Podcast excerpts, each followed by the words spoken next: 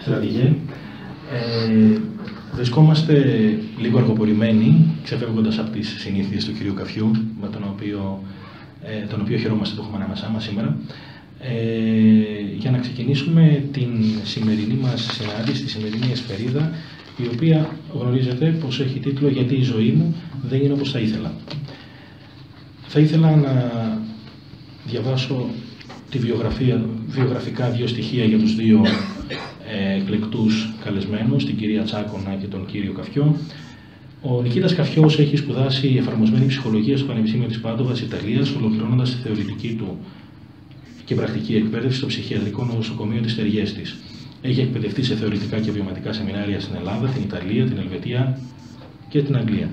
Από το 1990 διοργανώνει και συντονίζει σεμινάρια επαρξιακού προσανατολισμού και ομάδες επικοινωνίας και αυτογνωσίας σε δημόσια σχολεία, ιδρύματα, ενοριακούς ναούς και ιδιωτικά εκπαιδευτήρια. Διατηρεί μια πολύ όμορφη ιστοσελίδα Ψυχολογία και Θρησκεία. Έχει δημοσιεύσει εκατοντάδες κείμενα σε χανιώτικες εφημερίδες, σε περιοδικά και έχει συμμετάσχει σε δεκάδες ραδιοφωνικές και τηλεοπτικές εκπομπές. Η δε Ιωάννα Τσάκονα σπούδασε ψυχολογία στο Αριστοτέλειο Πανεπιστήμιο Θεσσαλονίκης. Μετά τη συμπλήρωση των βασικών της σπουδών, συνέχισε διετή κύκλο μεταπτυχιακής εκπαίδευσης εξειδίκευσης στην αντιμετώπιση του πόνου στην Ιατρική Σχολή των Ιωαννίνων. Εν συνεχεία, εκπαιδεύτηκε για δύο χρόνια στη σύνθετη ψυχοθεραπεία και κλινική ύπνοση στο Λονδίνο, καθώς επίσης στις γνωστικές νευροεπιστήμες. Έχοντας ως στόχο τη διαρκή επιμόρφωση και κατάρτιση σε θέματα ψυχικής υγείας, οι τελευταίες μετεκπαιδεύσεις είναι στο Εθνικό και Καποδιστριακό Πανεπιστήμιο Αθηνών η μία στην εγκληματολογική ψυχολογία και η άλλη στην αναπτυξιακή ψυχοπαθολογία παιδιών και εφήβων. Έχει δημοσίευσεις σε επιστημονικά περιοδικά και έχει ανακοινώσει επιστημονικές εργασίες σε πανελλήνια και διεθνή συνέδρια. Η σημερινή μας ασπερίδα θα, θα αποτελείται από δύο μέρη.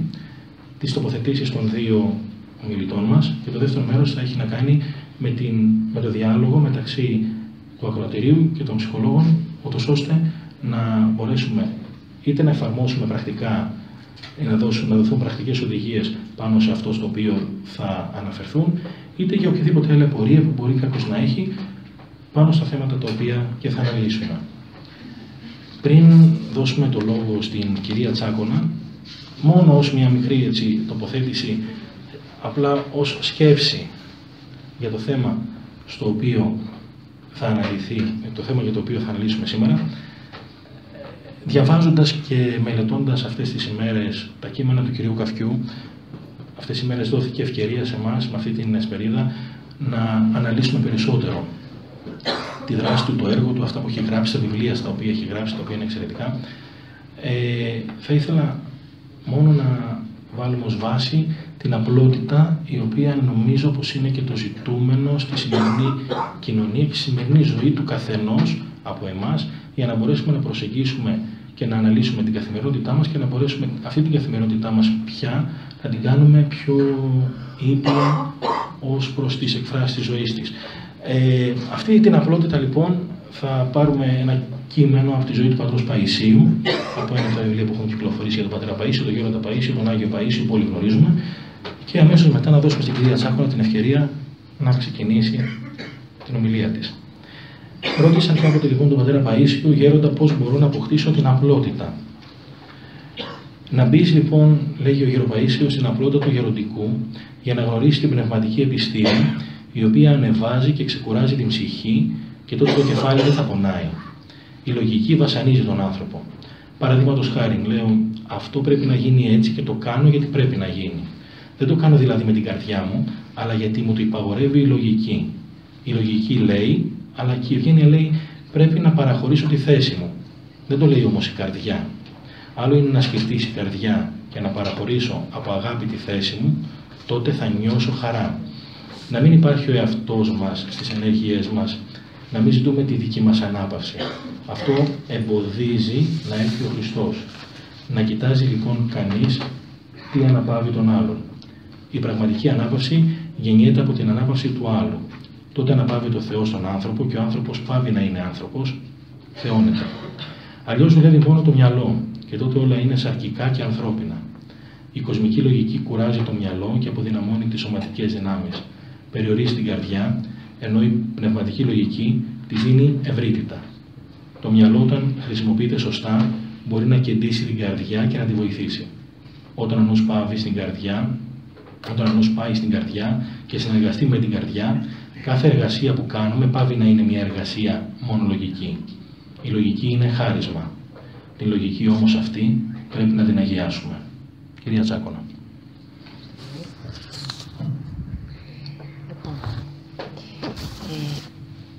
Να σας ευχαριστήσω και εγώ κατα...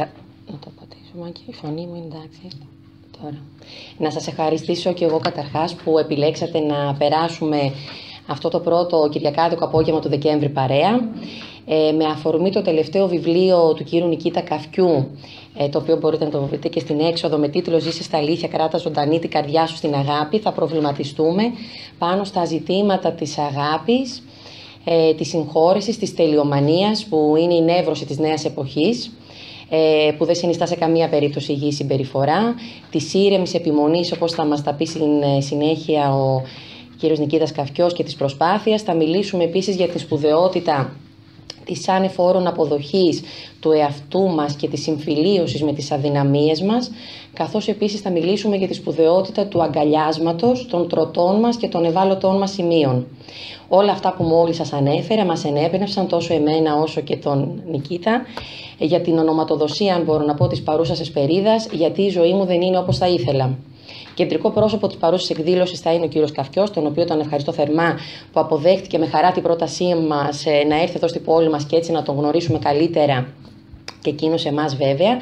Είναι η πρώτη φορά, θέλω να σας πω, που παίρνω μια τέτοια πρωτοβουλία.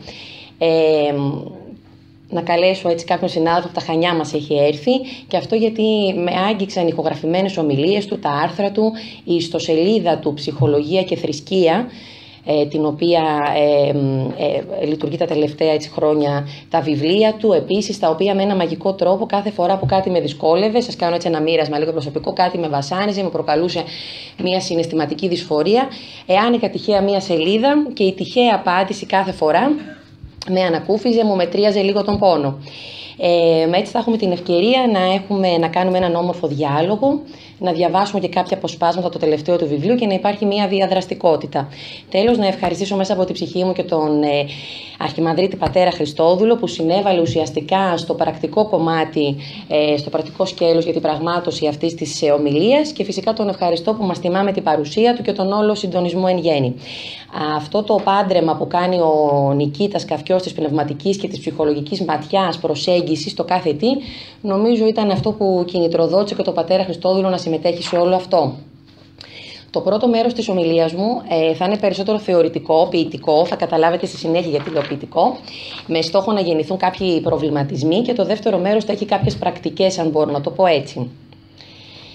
Ε, θυμίζει κινηματογραφικό σενάριο, ε, αυτό που τίνουμε όλοι λιγότερο ή περισσότερο στη ζωή μας να κάνουμε, κάθε φορά που ερχόμαστε αντιμέτωποι με μία δυσκολία ή μάλλον με μία τραγωδία όπως θα το περιέγραφαν κάποιοι άλλοι, την οποία δυσκολευόμαστε να δεχθούμε και να επεξεργαστούμε και τελικά να συμπεριλάβουμε στην ιστορία της ζωής μας αφού πρώτα την νοηματοδοτήσουμε.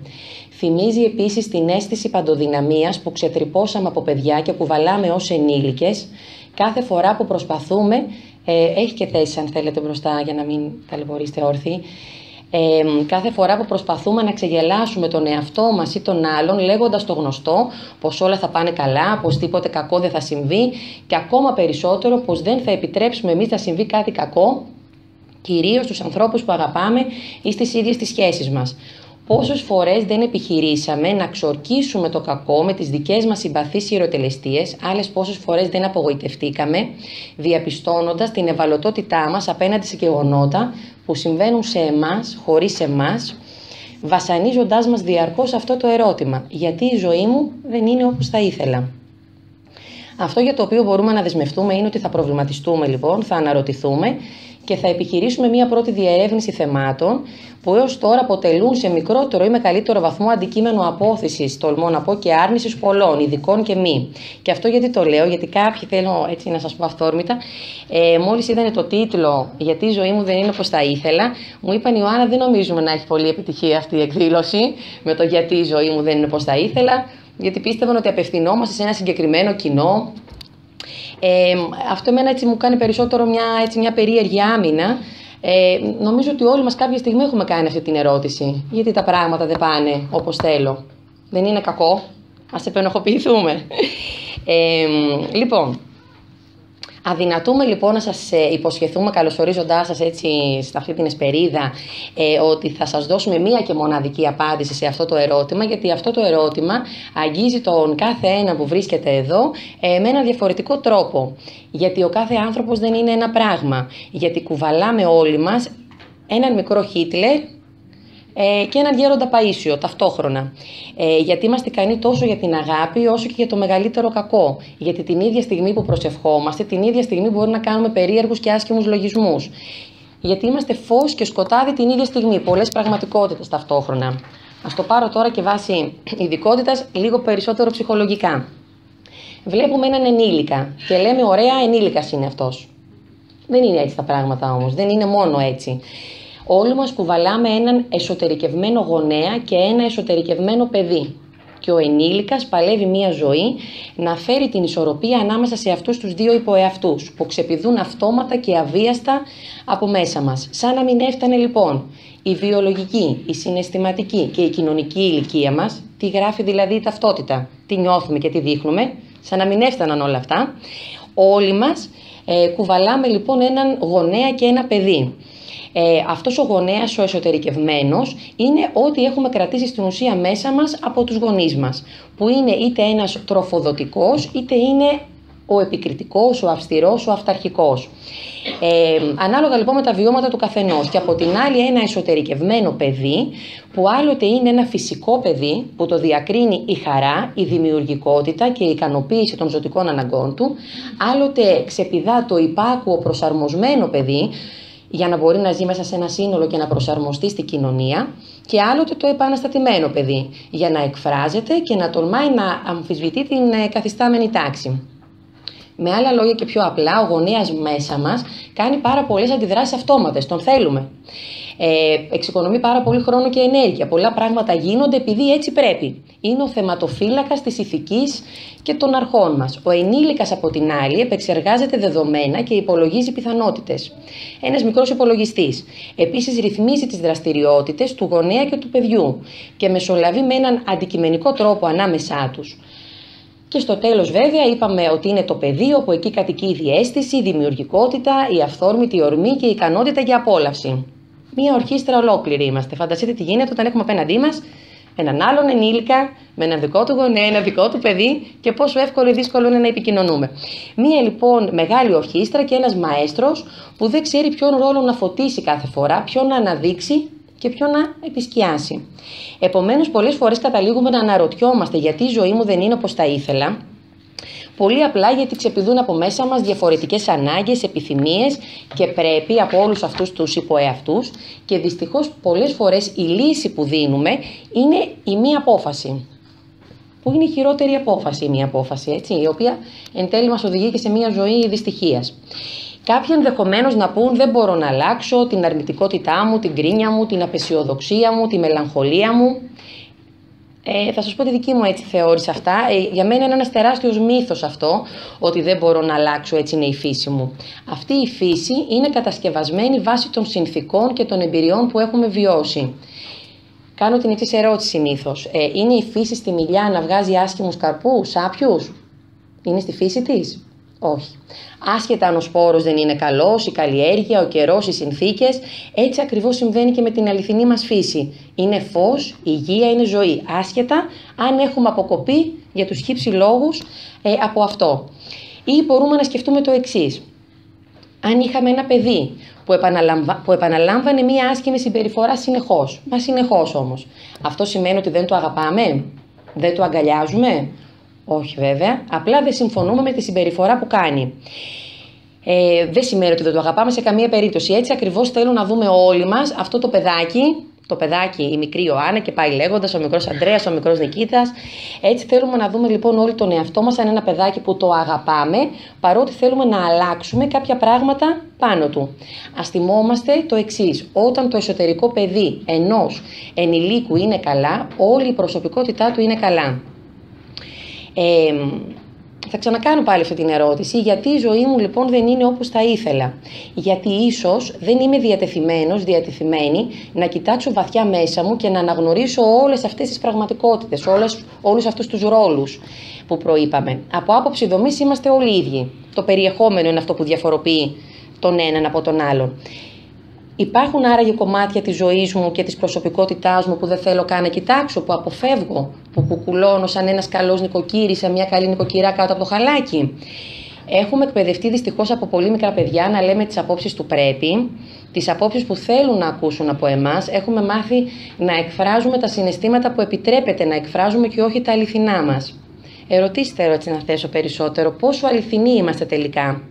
Μία λέξη που αγαπώ πολύ από τον ε, σημερινό τίτλο είναι το ρήμα θέλω. Τι θέλω τελικά; Μέσα στο βιβλίο του Νικήτα θα διαβάσετε το εξής.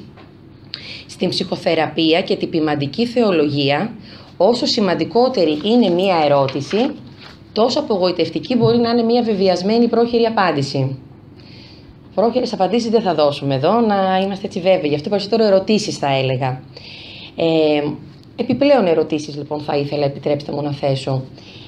Μήπως έχουμε απομακρυνθεί από την αληθινή λοιπόν πρωταρχική μας φύση για να συνεχίσω αυτό που έλεγα και νωρίτερα που είναι η αγάπη και η αποδοχή του εαυτού μας και κατά συνέπεια των άλλων; Μήπως γιατί στα πλαίσια της ενδεχόμενης τελειοθυρίας μας δεν ικανοποιούμε ποτέ και με τίποτα; Μήπως γιατί αντί να κυνηγώ την καλύτερη εκδοχή του εαυτού μου κάθε μέρα Κοιτάξτε πόσο διαφορετικά και πόσο πιο όμορφα κάθονται αυτές οι λέξεις από το να κυνηγώ το τέλειο. Να κυνηγώ την καλύτερη εκδοχή του εαυτού μου. Πόσο πιο ανακουφιστικό είναι. Κυνηγώ λοιπόν το τέλειο που ποτέ, ποτέ, ποτέ δεν θα το φτάσω και άρα ποτέ δεν θα νιώσω αρκετός, ποτέ δεν θα νιώσω αρκετή, ποτέ δεν θα φύγει η ντροπή, που είναι μεγάλο αγκάθι ντροπή και ποτέ δεν θα κάνω αυτό που ποθώ, διότι πάντα θα περιμένω τις ιδανικές συνθήκες και αυτό που θέλω να κάνω δεν θα το κάνω ποτέ. Μήπως γιατί έχουμε απομακρυνθεί από το Θεό, μήπως γιατί λησμονούμε πολλές φορές ότι ο εκκλησιαστικός, ο θεολογικός λόγος μπορεί να είναι και βιωματικός. Και θα μας τα πει και πολύ καλύτερα εδώ ο πατέρας Χριστόδουλος, μπορεί να είναι και άμεσος ο θεολογικός λόγος και να απαντά και στα καθημερινά προβλήματα του σύγχρονου ανθρώπου. Όλοι, θέλω να σας πω εδώ, είμαστε στην ίδια προσπάθεια. Στο να πλησιάσουμε τη ζωή που ονειρευόμαστε. Είμαστε στον ίδιο αγώνα, δεν εξαιρούμαστε εμείς ε, οι ομιλητές, ούτε μας αρέσουν οι κηρυγματικές έτσι συμβουλές. Είμαστε σε όλο αυτό συνταξιδιώτες. Το πιο εύκολο πράγμα για όλους μας είναι να δίνουμε συμβουλές. Φτάνει να κοιτάξουμε γύρω μας και τι βλέπουμε συνήθως, να δούμε λίγο την αντίφαση. Βλέπουμε γιατρούς που καπνίζουν. Βλέπουμε ψυχολόγους που άλλα λένε και εγώ μέσα σε αυτούς και νομίζω περισσότεροι και άλλα κάνουν. Οι γυμναστές που δεν ασκούνται, εκπαιδευτικοί που δεν ανοίγουν ποτέ κανένα βιβλίο, ε, αστυνομικοί, γιατί έχουμε και πολλούς έτσι, αστυνομικούς, εδώ οι οποίοι ενδεχομένως δεν τηρούν το κώδικα έτσι, οδικής κυκλοφορίας ή την, ε, οτιδήποτε τέλος πάντων, την τάξη γενικότερα. Οπότε είμαστε συνταξιδιώτες σε όλο αυτό και κλείνει η παρένθεση. Δύο είναι τα μεγάλα ζητήματα της ανθρώπινης ζωής, λέει ο Νικήτας στο βιβλίο του. Ποια είναι τα ζητήματα αυτά; Αγαπημένη μου έκφραση αυτή όπως τη διάβασα. Αγαπάς; Σε αγαπούν; Όλα τα άλλα ζητήματα γίνονται σημαντικά μόνο στο βαθμό που σχετίζονται με αυτά τα δύο. Τη τελειομανία, αν έχουμε χρόνο στο τέλος και μπορούμε να δώσουμε και κάποιες έτσι πρακτικές, ας το πω, σαν κατευθυντήριες οδηγίες, μπορούμε να την προσεγγίσουμε ψυχολογικά, επιστημονικά. Το μεγαλείο της συγχώρεσης μπορούμε να το προσεγγίσουμε θεολογικά. Την αγάπη όμως, εδώ θα μας βοηθήσει η ποιήση, επιτρέψτε μου και μετά θα δώσω το λόγο στον Νικήτα, ελπίζω να μην σας κούρασα, να σας απαγγείλω ένα μικρό απόσπασμα από ένα αγαπημένο μου ποίημα και είναι πάρα πολύ γνωστό ε, στους περισσότερους, από το μονόγραμμα του Ελίτη, στο οποίο διαφαίνεται το μεγαλείο της αγάπης, η οποία μας δίνει μια πρώτη απάντηση στο ερώτημα γιατί η ζωή μου δεν είναι όπως θα ήθελα; Μήπως εξαιτίας της απουσίας της, μήπως εξαιτίας της έλλειψής της; Θα πενθώ πάντα, μ' ακούς, για σένα, μόνος στο παράδεισο. Πενθώ τον ήλιο και πενθώ τα χρόνια που έρχονται, χωρίς εμάς. Και τραγουδώ τα άλλα που πέρασαν, εάν είναι αλήθεια. Μιλημένα τα σώματα και οι βάρκες που έκρουσαν γλυκά. Οι κιθάρες που αναβόσβησαν κάτω από τα νερά. Τα πίστεψέ με και τα μη, μια στον αέρα μια στη μουσική. Έτσι μιλώ για σένα και για μένα, επειδή σ' αγαπώ Και στην αγάπη ξέρω να μπαίνω σαν πανσέλινος, από παντού. Για το μικρό το πόδι σου, μες στα χανή σεντόνια. Να μαδάω για σεμιά. Ακουστά έχουν τα κύματα. Πώς χαϊδεύεις, πώς φυλάς. Πώς λες ψιθυριστά το τι και το ε. Τριγύρω στο λαιμό στον όρμο. Πάντα εμείς το φως και η σκιά. Πάντα εσύ το αστεράκι και πάντα εγώ το σκοτεινό πλεούμενο. Πάντα εσύ το λιμάνι και εγώ το φανάρι το δεξιά. Το βρεμένο μουράγιο και η λάμψη επάνω στα κουπιά. Που πια δεν έχω τίποτε άλλο. Μες στους τέσσερις τείχους, το ταβάνι, το πάτωμα, να φωνάζω από σένα και να με χτυπάει η φωνή μου. Να μυρίζω από σένα και να γριεύουν οι άνθρωποι. Επειδή το αδοκίμαστο και το απαλού φερμένο δεν τα αντέχουν οι άνθρωποι. Και είναι νωρίς, μ' ακούς; Είναι νωρίς ακόμα μες στον κόσμο αυτόν αγάπη μου, να μιλώ για σένα και για μένα. Είναι νωρίς ακόμα μες στον κόσμο αυτόν, μ' ακούς; Δεν έχουν εξημερωθεί τα τέρατα, μ' ακούς; Το χαμένο μου αίμα και το μητερό, μ' ακούς; Μαχαίρι, σαν κρυάρι που τρέχει μες στους ουρανούς και τον άστρο τους κλόνους τσακίζει. Μ' ακούς; Είμαι εγώ. Μ' ακούς; Σ' αγαπώ. Μ' ακούς; Σε κρατώ και σε πάω και σου φορώ το λευκό νηφικό της οφιλίας. Μ' ακούς; Πού μ' αφήνεις; Πού πας και ποιος; Μ' ακούς; Σου κρατεί το χέρι πάνω από τους κατακλυσμούς. Πουθενά δεν πάω. Μ' ακούς; Ή κανείς ή κι δυο μαζί. Μ' ακούς; Στον παράδεισο έχω σημαδέψει ένα νησί, απαράλλαχτο εσύ και ένα σπίτι στη θάλασσα, με κρεβάτι μεγάλο και πόρτα μικρή. Έχω ρίξει με στάπατα μια νυχό, να κοιτάζομαι κάθε πρωί που ξυπνώ, να σε βλέπω μισή να περνάς στο νερό και μισή να σε κλαίω μέσα στον παράδεισο. Σας ευχαριστώ πολύ. Γιατί επέλεξα αυτό το ποίημα που είναι ύμνος στην αγάπη. Πρώτο δεν θα είχα την ευκαιρία σε τόσο κόσμο να το κάνω και το ήθελα πολύ. Ένα. Δεύτερον, διότι οι σχέσεις μας είναι η καρδιά της ευτυχίας. Και η πιο σημαντική σχέση στη ζωή μας είναι αυτή με το Θεό, γιατί για να μπορέσουμε να κρατηθούμε στην αγάπη χρειάζεται η χάρη του Θεού. Η επόμενη σημαντική σχέση στη ζωή μας είναι εκείνη με τον εαυτό μας και στη συνέχεια είναι η σχέση με τους άλλους ανθρώπους. Σε όλες αυτές τις σχέσεις κοινός παρονομαστής είναι η αγάπη. Ας αρχίσουμε λοιπόν να υπενθυμίζουμε καθημερινά στον εαυτό μας ότι η ευτυχία κρύβεται στην επαφή, στην αληθινή μας επαφή με τον εαυτό μας, με το Θεό και στην αληθινή μας επαφή με τους άλλους. Ας σκεφτούμε όλοι μας για ποια πράγματα είμαστε τυχεροί. Ποια πράγματα έχουμε στη ζωή μας και είμαστε τυχεροί που τα έχουμε. Ποια πράγματα άλλοι άνθρωποι γύρω μας δεν τα έχουν και εμείς τα έχουμε. Ποια πράγματα έχουμε εμείς και δεν τα έχουν άλλοι λαοί, δεν τα έχουν άλλες εθνότητες. Α σκεφτούμε ακόμα ποια πράγματα έχουμε που δεν τα είχαμε πριν κάποια χρόνια. Να σκεφτούμε ποια είναι τα θετικά γνωρίσματα της προσωπικότητάς μας για τα οποία ευγνωμονούμε τους γονείς μας που μας τα έμαθαν, για τα οποία ευγνωμονούμε τη ζωή μας την ίδια που μας τα έμαθε, για τα οποία ευγνωμονούμε τον εαυτό μας που τα καλλιέργησε.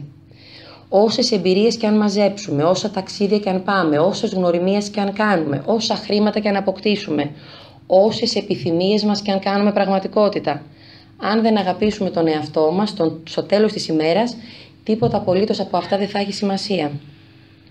Συνεπώς, όταν θα αποδεχθούμε πλήρως τον εαυτό μας και αυτό που είμαστε, όταν θα χαλαρώσουμε μέσα στον εαυτό μας και θα περνάμε καλά μαζί του, όταν θα πάψουμε να τον ταλαιπωρούμε και να τον υποτιμάμε, όταν θα αρχίσουμε να τον αγαπάμε, τότε και μόνο τότε τα επίπεδα της ευτυχίας μας θα ανέβουν κατακόρυφα σε δύο λεπτάκια ολοκληρώνω να σας διαβάσω δύο πραγματάκια από το βιβλίο πάνω στην αγάπη. Όταν η αγάπη του Θεού γλυκάνει την καρδιά, ολόκληρος ο άνθρωπος γίνεται μία ανεξάντλητη ενεργειακή πηγή αγάπης. Όλα τα αγκαλιάζει, όλα τα δικαιολογεί, όλα τα αισθάνεται δικά του. Ζει μέσα στους άλλους, ζει μέσα στο Θεό, γίνεται όλος φως, γίνεται αγάπη, γίνεται καταχάριν Θεός. Η αγάπη είναι η πηγή και το θεμέλιο της ζωής. Η αγάπη είναι ο κρυφός πόθος κάθε ανθρώπινης ανάγκης. Η αγάπη είναι ο συνεκτικός δεσμός των όντων. Η αγάπη είναι η αληθοποιός γνώση. Η αγάπη είναι ο αναστάσιμος και ζωοποιός τρόπος του υπαρκτού. Μόνο αν αγκαλιάσεις τον εαυτό σου και το Θεό, θα μπορέσεις να αγκαλιάσεις τους ανθρώπους γύρω σου. Η αγάπη προς το πλησίον προϋποθέτει την αυτοαγάπη και την θεοαγάπη. Προϋπόθεση για να αρχίσουμε να γίνουμε πιο ελαστικοί, πιο ανθρώπινοι, πιο αληθινοί, περισσότερο άνθρωποι της αγάπης, είναι μια βασική παραδοχή και μόνο. Δεν έχουμε και δεν θα μπορέσουμε να έχουμε ποτέ, μα ποτέ, τον έλεγχο όλων όσων συμβαίνουν στη ζωή μας. Όσο πιστοί και συνεπείς και αν παραμείνουμε στο πρόγραμμα, όσο ευλαβικά και αν τηρήσουμε την τάξη και όσο υπεύθυνα και αν οργανώσουμε τη ζωή μας, και εγώ αναρώνω από αυτή τη τελειομανία θέλω να σας πω, δεν εξαιρούμε, πάντα θα υπάρχει ένα πρόοπτο που θα προξενεί αναστάτωση και έτσι θα χάνεται ο έλεγχος. Μέχρι να τον πάρουμε ξανά στα χέρια μας, να τον ξαναχάσουμε κάπου παρακάτω και πάει λέγοντας. Σας ευχαριστώ πάρα πολύ. Ο λόγος των κύριο Νικήτα Καφιό.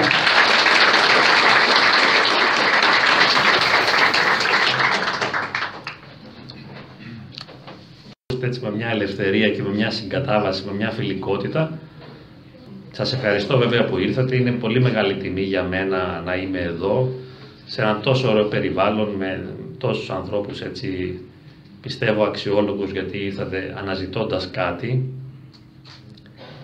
Βλέπω και τον εαυτό μου σε ένα καθρέφτη εκεί. Μου πέρασε από το μυαλό θα ήταν πολύ ωραία να γίνεται και η κηδεία μου σήμερα εδώ. Δηλαδή να, να είμαι dead ας πούμε και να έχετε έρθει για τον τελευταίο ασπασμό. Όταν με βλέπω στον καθρέφτη απέναντι, αν θέλετε κοιτάξτε, είναι όντως ένας στρογγυλό καθρέφτης και με δείχνει. Εγώ βλέπω το δικό μου αυτό.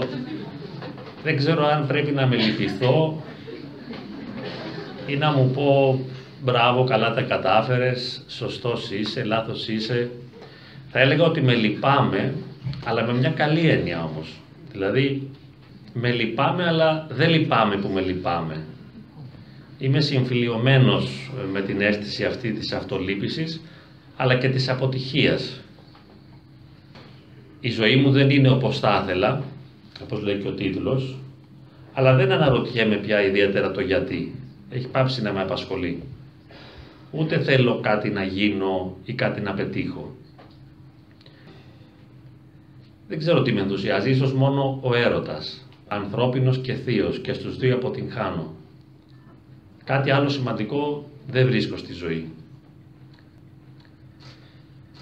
Όταν έπινα καφέ το πρωί ήταν ένα παιδάκι μικρό που έλεγε συνέχεια, ήταν 4-5 ετών και έλεγε «Σέλο, σέλο, σέλο, σέλο». Μετά έλεγε «Ζε σέλο, ζε σέλο». Και όλη η ιστορία ήταν αυτό. Νομίζω είμαστε όλοι ενήλικοι, ας πούμε, και μπορώ να χρησιμοποιήσω και μια βρισιά που μου ήρθε στο μυαλό μου, αλλά με την καλή έννοια. Λέω, Who fucking cares? The universe is not interesting about you. Δεν έχει καμία σημασία αν θέλεις ή δεν θέλεις. Για το παιδάκι, ίσως μέσα από το θέλω υπάρχει, ας πούμε, είναι η ζωή του αυτό το, αυτή η θέληση. Αλλά τι σημασία έχει τελικά αυτό που θέλει ή δεν θέλει; Αυτό το θέλει πάρα πολύ. Και το άλλο που δεν ήθελε πάλι δεν το ήθελε πάρα πολύ. Και βασανιζόταν από αυτά τα δύο. Βέβαια, σκέφτηκα ότι εγώ δεν έχω οριμάσει ιδιαίτερα σχέση με αυτό το παιδί. Είμαστε περίπου στην ίδια ηλικία και στην ίδια υπαρξιακή κατάσταση. Και πάλομαι και εγώ ανάμεσα σε σέλο και δεν σέλο, ας πούμε. Και βασανίζομαι σε αυτούς τους δύο πόλους. Η κλίση με ήττα θα ήταν να απελευθερωθεί κανείς από το να θέλει κάτι και να μην θέλει κάτι. Να μην επιδιώκει κάτι. Είπε η Ιωάννα πριν ότι όταν αποδεχτούμε πλήρως τον εαυτό μας και αυτό που είμαστε, όταν θα χαλαρώσουμε μέσα στον εαυτό μας και θα περνάμε καλά μαζί του, όταν θα πάψουμε να τον ταλαιπωρούμε και να τον υποτιμάμε, όταν θα αρχίσουμε να τον αγαπάμε, τότε και μόνο τότε τα επίπεδα της ευτυχίας μας θα ανέβουν κατακόρυφα. Μην το πιστεύετε, δεν πρόκειται αυτό. Όλη η απάτη είναι ότι τα επίπεδα της ευτυχίας θα ανέβουν κατακόρυφα μέσα από κάτι. Οι ψυχολόγοι βγάζουν κανένα φράγκο από αυτό πολλές φορές. Είδα και μια διάλεξη εδώ στην Πάτρα που θα γίνει σε μερικές μέρες και λέει να ξέρω, να θέλω, να μπορώ. Και εγώ θέλω. αυτό, δηλαδή να ξέρω, να θέλω, να μπορώ. Έτσι μπορείς να φέρεις κάποιο κόσμο. Ίσως μπορείς να πουλήσεις και ένα σεμινάριο. Καλό είναι και αυτό, γιατί και οι ψυχολόγοι δεν έχουμε αρκετά χρήματα και πρέπει να κερδίσουμε μερικά λεφτά κι εμείς. Ειδικά στην περίοδο της κρίσης. Λοιπόν, αν αποδεχτούμε τον εαυτό μας, αν χαλαρώσουμε, αν τον αγαπάμε κλπ. Πολύ σωστά, καταπληκτικά όλα αυτά, ας τα κάνουμε, εντάξει. Δεν ξέρουμε τι θα βγει μετά όμως. Γιατί κατά τη δική μου την γνώμη, ας πούμε, και την εμπειρία, η ευτυχία είναι άπιαστο όνειρο. Δεν την έχω δει πουθενά. Έχω δει στιγμές χαρούμενες, στιγμές ανάπαυσης. Δύο πράγματα που μου αρέσουν ιδιαίτερα όταν έχω μπορέσει να τα ζήσω για πολύ λίγο στη ζωή μου είναι η προσευχή, η ερωτική εμπειρία, δηλαδή αγκαλίτσες, φυλάκια, χαδάκια, να έχεις την αγαπημένη σου, ας πούμε, και να την κρατάς αγκαλιά και να τη φυλάς και να τη χαϊδεύεις, είναι υπέροχο. Να προσεύχεσαι και να νιώθεις κατάνοιξη, ας πούμε, για να έχεις μια επίσκεψη της θείας χάριτος, είναι και αυτό υπέροχο. Αλλά αυτά είναι σπάνια γεγονότα. Και στην προσευχή, αλλά και το να ζεις αγάπη, ειδικά ας πούμε, αν παντρευτείς, που είναι ο μόνος τρόπος για να απολεστεί η ερωτική εμπειρία, μέσα από τη συμβίωση. Στη συμβίωση χάνεται συνήθως η αγάπη, οπότε μένεις ξηρός. Βέβαια και στην εκκλησία χάνεται η χάρις, γιατί ποιος μπορεί να κρατηθεί τη χάρη του Θεού και να βιώνει τη χάρη; Μακάρι να ήταν έτσι. Γι' αυτό το λόγο μπήκα και εγώ στην εκκλησία, για να βιώνω τη χάρη. Αλλά μετά κατάλαβα πως δεν μπορούσα να την κρατήσω και είχε τόσο κόπο δηλαδή για να κρατήσει τη χάρη που καλύτερα να μας λείπει και την παράτησα. Γιατί ο Θεός, ε, όπως και η γυναίκα, τι έχουν, υπερβολικές απαιτήσεις. Ο Θεός είναι πάρα πολύ απαιτητικός. Τα θέλει όλα. Η έμου δόσμη συν καρδίαν. Θέλει όλη την καρδιά σου δηλαδή. Και την ψυχή σου και το νου και τη διάνοια. Μπορείς να τα δώσεις.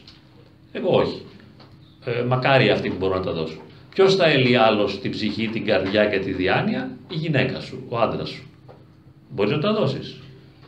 Άμα μπορούν και οι δύο, τότε τα πράγματα πάνε καλά. Λοιπόν, οπότε αυτό που είπε και η Ιωάννα πάλι για την ορχήστρα λέει, πολύ καταπληκτικό αυτό. Είμαστε μια ορχήστρα ολόκληρη λέει. Και μαέστρος, τώρα εδώ λέω εγώ δεν υπάρχει ας πούμε, δηλαδή χάσαμε και το μαέστρο. Γιατί ο μαέστρος είναι πάρα πολύ αδύναμος και δεν τον ακούει κανείς. Οπότε υπάρχει πολυφωνία και υπάρχει μια αταξία και μια χαοτικότητα. Λοιπόν, Αυτά. Για να ολοκληρώσω, θα σας πω και μια ελπίδα, ας πούμε. Δηλαδή, να δώσω κι εγώ μια ελπίδα. Γιατί μου λέει και η μητέρα μου ότι δεν δίνει στον κόσμο ελπίδα. Και πώς θα δουλέψεις σαν ψυχολόγος να βγάλεις και χρήματα; Γιατί ο κόσμος θέλει ελπίδα. Μάλιστα και σε μια ταινία που έβλεπα εχθές, ήταν μια μάντισα στην ταινία αυτή, μια αμερικάνικη ταινία δράσης. Ε, serial μάλλον ήταν, το Supernatural. Και έλεγε ας πούμε μια μάντισα ότι στον κόσμο λέει δεν λέμε τις αλήθειες λέμε αυτό που θέλει να ακούσει. Γιατί άμα του πεις αλήθειες, δεν θα ξανάρθει και θα είναι και δυσαρεστημένος και δεν θα βγει και τίποτα. Να σας δώσω κι εγώ λοιπόν ελπίδα, επειδή κυρίως μου το λέει και η μαμά μου κι άλλοι, ας πούμε, κακομίρι, δεν θα βγάλεις φράγκο στη ζωή σου αφού δεν δίνεις ελπίδα στον κόσμο. Η ελπίδα είναι ότι δεν υπάρχει ελπίδα. Αλλά γιατί είναι ελπίδα το ότι δεν υπάρχει ελπίδα, διότι όπως και πριν έλεγε και η Ιωάννα, υπάρχει ένας ησυχασμός βαθύς, μια βαθιά ανάπαυση της ψυχής, όταν πάβεις να κυνηγάς κάτι, να το επιδιώκεις και να το θέλεις πολύ. Όπως λέει και ο Καζατζάκης ότι δεν ελπίζω τίποτα, δεν φοβάμαι τίποτα, είμαι ελεύθερος. Δηλαδή δεν ελπίζω τι σημαίνει, δεν γατζώνομαι σε τίποτα, δεν επιθυμώ πολύ κάτι. Οπότε δεν επιτρέπω σε κάτι να μου λείπει και να με βασανίζει ως απουσία. Γιατί μας βασανίζουν οι απουσίες. Αυτό το σέλο και δεν σέλο, ας πούμε. Μα η ζωή δεν σε ρωτάει τι θέλεις και τι δεν θέλεις, απλά σε καλεί να την ζήσεις. Οπότε κάθε στιγμή καλείσαι να μετέχεις σε ένα δρόμενο. Καλείσαι να μετέχεις σε ένα δρόμενο. Θες δεν θες. Και σχεδόν δεν επιλέγεις το δρόμενο. Οπότε ζήσε το χωρίς να περιμένεις κάτι. Αν όμως θες να περιμένεις κάτι, περίμενε και βασανίσου από αυτό.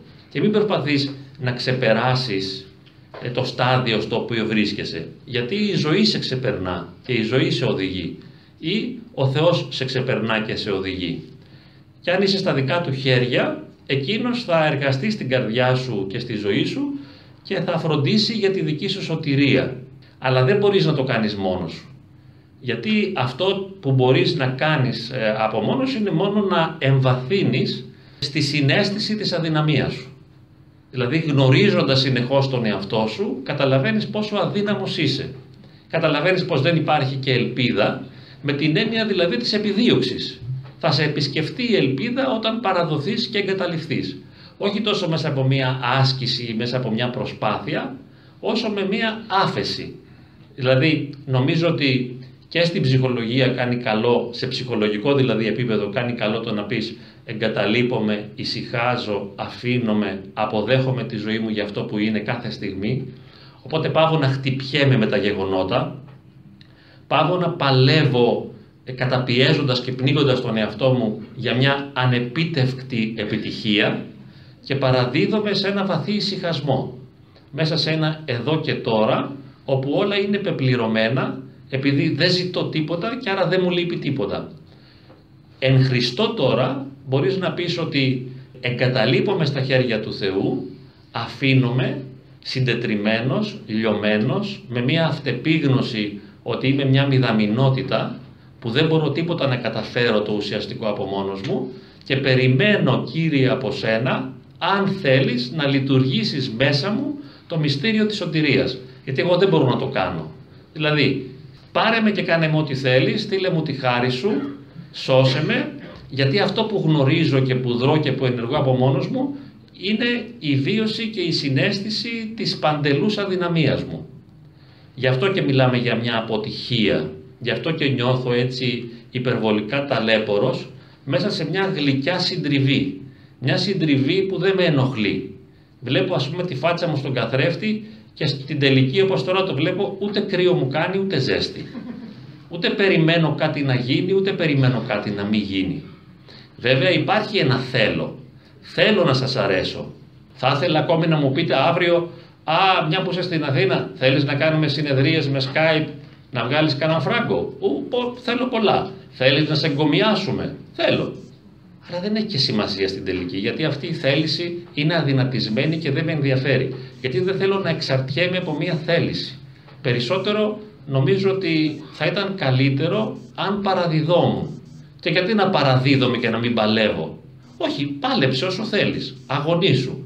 Αλλά συνήθως βλέπεις ότι δρέπεις καρπούς ματαιότητας μέσα από τους αγώνες. Δηλαδή η δική σου προσπάθεια στο τέλος δεν σε οδηγεί πουθενά. Η δική σου προσπάθεια σε οδηγεί, όπως είπαμε, στη συνέστηση ότι δεν τα καταφέρνεις. Και αυτό είναι πολύτιμο γιατί συγγενεύει με την ταπείνωση. Και η ταπείνωση αν αναχθεί στο Θεό μπορεί να ευλογηθεί και να γίνει Αγία ταπείνωση. Και όταν υπάρχει η Αγία Ταπείνωση υπάρχει η βίωση της σωτηρίας, του σεσωσμένου, του πεπληρωμένου, του ολοκληρωμένου, του ακέραιου, όπου εκεί στο βαθμό που ενώνεσαι με το Θεό και βιώνεις την παρουσία Του, είσαι ok με έναν τρόπο πέρα από το χώρο, το χρόνο, τα γεγονότα, τις καταστάσεις, τα βιώματα, τα συναισθήματα, τις εμπειρίες, την επικοινωνία με τους άλλους, τις συμπεριφορές των άλλων μπαίνει σε μια σφαίρα αιωνιότητας όπου παραδίδεσαι πλήρως στην αγάπη του και ζει η αγάπη μέσα σε σένα και εσύ δεν ζεις πια. Δεν υπάρχει το εγώ σου, αλλά υπάρχει εκείνος μέσα σε σένα. Ξεφεύγοντας βέβαια από τη θεολογία για όσους το θεωρούν αυτό ξένο και στο χώρο της ψυχολογίας έχουμε έναν ησυχασμό.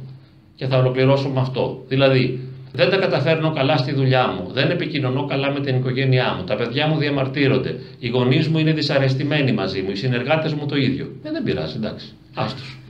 Δεν χρειάζεται να κάνεις κάτι για να τα αλλάξεις όλα αυτά. Μπήκαμε σε άλλη σφαίρα. Δηλαδή δεν είπαμε τώρα να παραδοθείς και να εγκαταληφθεί στη θεία αγάπη, ώστε να μην υπάρχεις εσύ αλλά να υπάρχει εκείνος μέσα από σένα και να μην ζεις εσύ αλλά να ζει εκείνος μέσα από σένα. Λέμε απλώς είμαι εγώ αλλά αυτό το εγώ είναι και αυτό αδύναμο, γιατί δεν τα καταφέρνει, όλοι διαμαρτύρονται, όλοι κάτι ζητάνε που δεν το έχουν από μένα, άστος. Δεν με ενδιαφέρει να σώσω κανένα. Κυρίως και η μεγαλύτερη παγίδα τα παιδιά μου, οι μεγάλοι εχθροί, οι οικιακοί. Άστα, μην τα σώζεις. Να τα αγαπάς σαν να μην τα αγαπάς. Να είσαι εκεί σαν να μην είσαι. Η γυναίκα σου, ο άντρα σου, άλλος μέγας εχθρός. Άστον να είναι ο εαυτός του εκεί πέρα επικοινώνησε απλά και ήσυχα μαζί του. Μην δρομολογείς τα πράγματα, μην τα καταφέρνεις, μην τα σώζεις. Πεθεροί, πεθερές, συνεργάτες, άστους να φωνάζουν όλοι. Εσύ συνέχισε απλά, χαλάρωνε, ησύχασε και απολάμβανε. και εγώ απολαμβάνω κάτι, ένα μεσημεριανό καφέ από μένα για μένα με αγάπη. Εσείς βρείτε το δικό σας τρόπο να χαίρεστε. Λοιπόν, περιμένω διαφωνίες, ε, αντιρρήσεις και ό,τι θέλετε να πείτε. Να ευχαριστήσουμε πρωτίστως. Ε, να πω πως εγώ τοποθετήθηκα επίτηδες αριστερά του καθρέφτη για να μην βλέπω τον εαυτό μου και να αποφεύγω το να χάνομαι, βλέποντας τον εαυτό μου, ναρκισιστικά ίσως. Ε, θα σταθώ σε δύο σημεία δίνοντας πάσα πλέον σε όλους όσοι θέλετε να μιλήσετε και να πείτε κάτι. Θα σταθώ στους γύφτους που είπατε στην αρχή κύριε Καυκέ και στο τέλος ε, σε αυτό το ότι δεν πρέπει να περιμένουμε κάτι. Είναι πολύ σημαντικό ένας άνθρωπος να καταλάβει τι σημαίνει να είναι κανείς γύφτος. Είχα διαβάσει, χωρίς να το θεωρούμε προσβλητικό, είχα διαβάσει κάποτε ένα πολύ ωραίο κείμενο στο ίντερνετ ότι γύφτος είναι δύσκολο να είσαι. Είναι δύσκολο να είναι κανείς γύφτος γιατί γύφτος είναι ο άνθρωπος ο οποίος βιώνει, κατά τον αρθρογράφο εκείνο του άρθρου, την απόλυτη ελευθερία. Την απόλυτη ελευθερία, την ελευθερία του ανοίγματος ως προς τον εαυτό του, τα δεδομένα του και των άλλων αλλά και το τελείωμά σας είσαι χωρίς να περιμένεις κάτι σε συνέχεια αυτού που η μητέρα σας έλεγε πως πρέπει να κάνετε ή να μην κάνετε για να πλουτίσετε ή να μην πλουτίσετε. Νομίζω πως τελικά ο ίδιος ο Θεός μας έχει πει αυτό ότι αν αφήσουμε τον εαυτό μας και εγκαταλείψουμε τα δικά μας, αυτά που θέλουμε εμείς, αν εγκαταλείψουμε τον εαυτό μας στη χάρη του, τελικά μπορούμε να ελκύσουμε τη χάρη του και να έρθει σε εμά αυτή η χάρη, η οποία είναι και το ζητούμενο. Το οποίο τελικά δεν είναι τόσο δύσκολο να έρθει. Απλά εμείς έχουμε κάνει τον εαυτό μας δύσκολο στο να το καταλάβουμε. Και όσο βάζουμε το μυαλό μας να προσπαθεί να εκλογικεύσει και να λογικοποιήσει και δεν ξέρω εγώ τι άλλο να κάνει την χάρη και την επίσκεψη της χάριτος, τελικά καταφέρνουμε να είμαστε ο κακός εαυτός μας, ο γκρινιάρης εαυτός μας, ο κακός σύντροφος, ο κακός σύζυγος, ο κακός μαθητής, ο κακός γιος, κόρη και ούτω καθεξής. Παρακαλώ πολύ, στη διάθεσή σας να πάρετε το μικρόφωνο και να τοποθετηθείτε απέναντι στον καθρέφτη που έχουμε πίσω.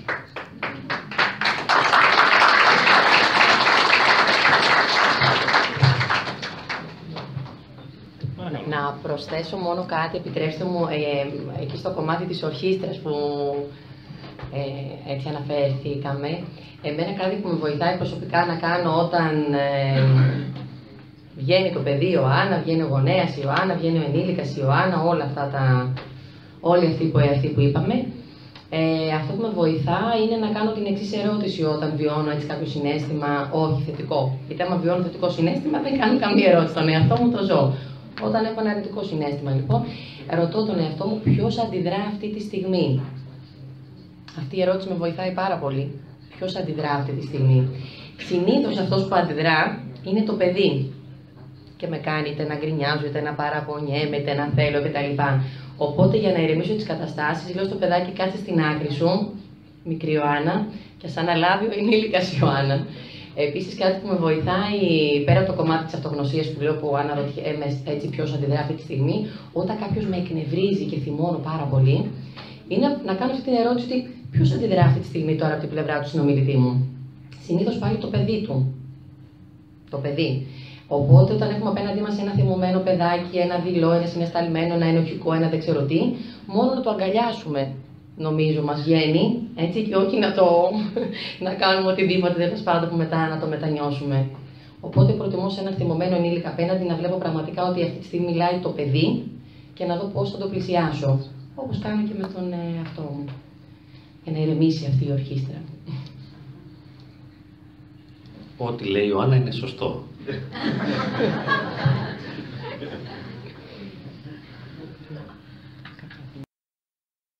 σε όλους. Θα ήθελα να αναλύσουμε, αν μπορούμε, το θέμα που έβαλε στην εισαγωγή σου, Ιωάννα, της τελειομανίας. Επειδή εκφύσεως είμαι τελειομανίας και πιστεύω αρκετοί εδώ στην αίθουσα, σε αντιδιαστολή με αυτά που είπε ο κ. Καπιός, στα θέλω του καθενός μας, ότι ας τα αφήσουμε στην άκρη. Ε, ένας τελειομανής έχει πάρα πολλά θέλω, είναι δεδομένο.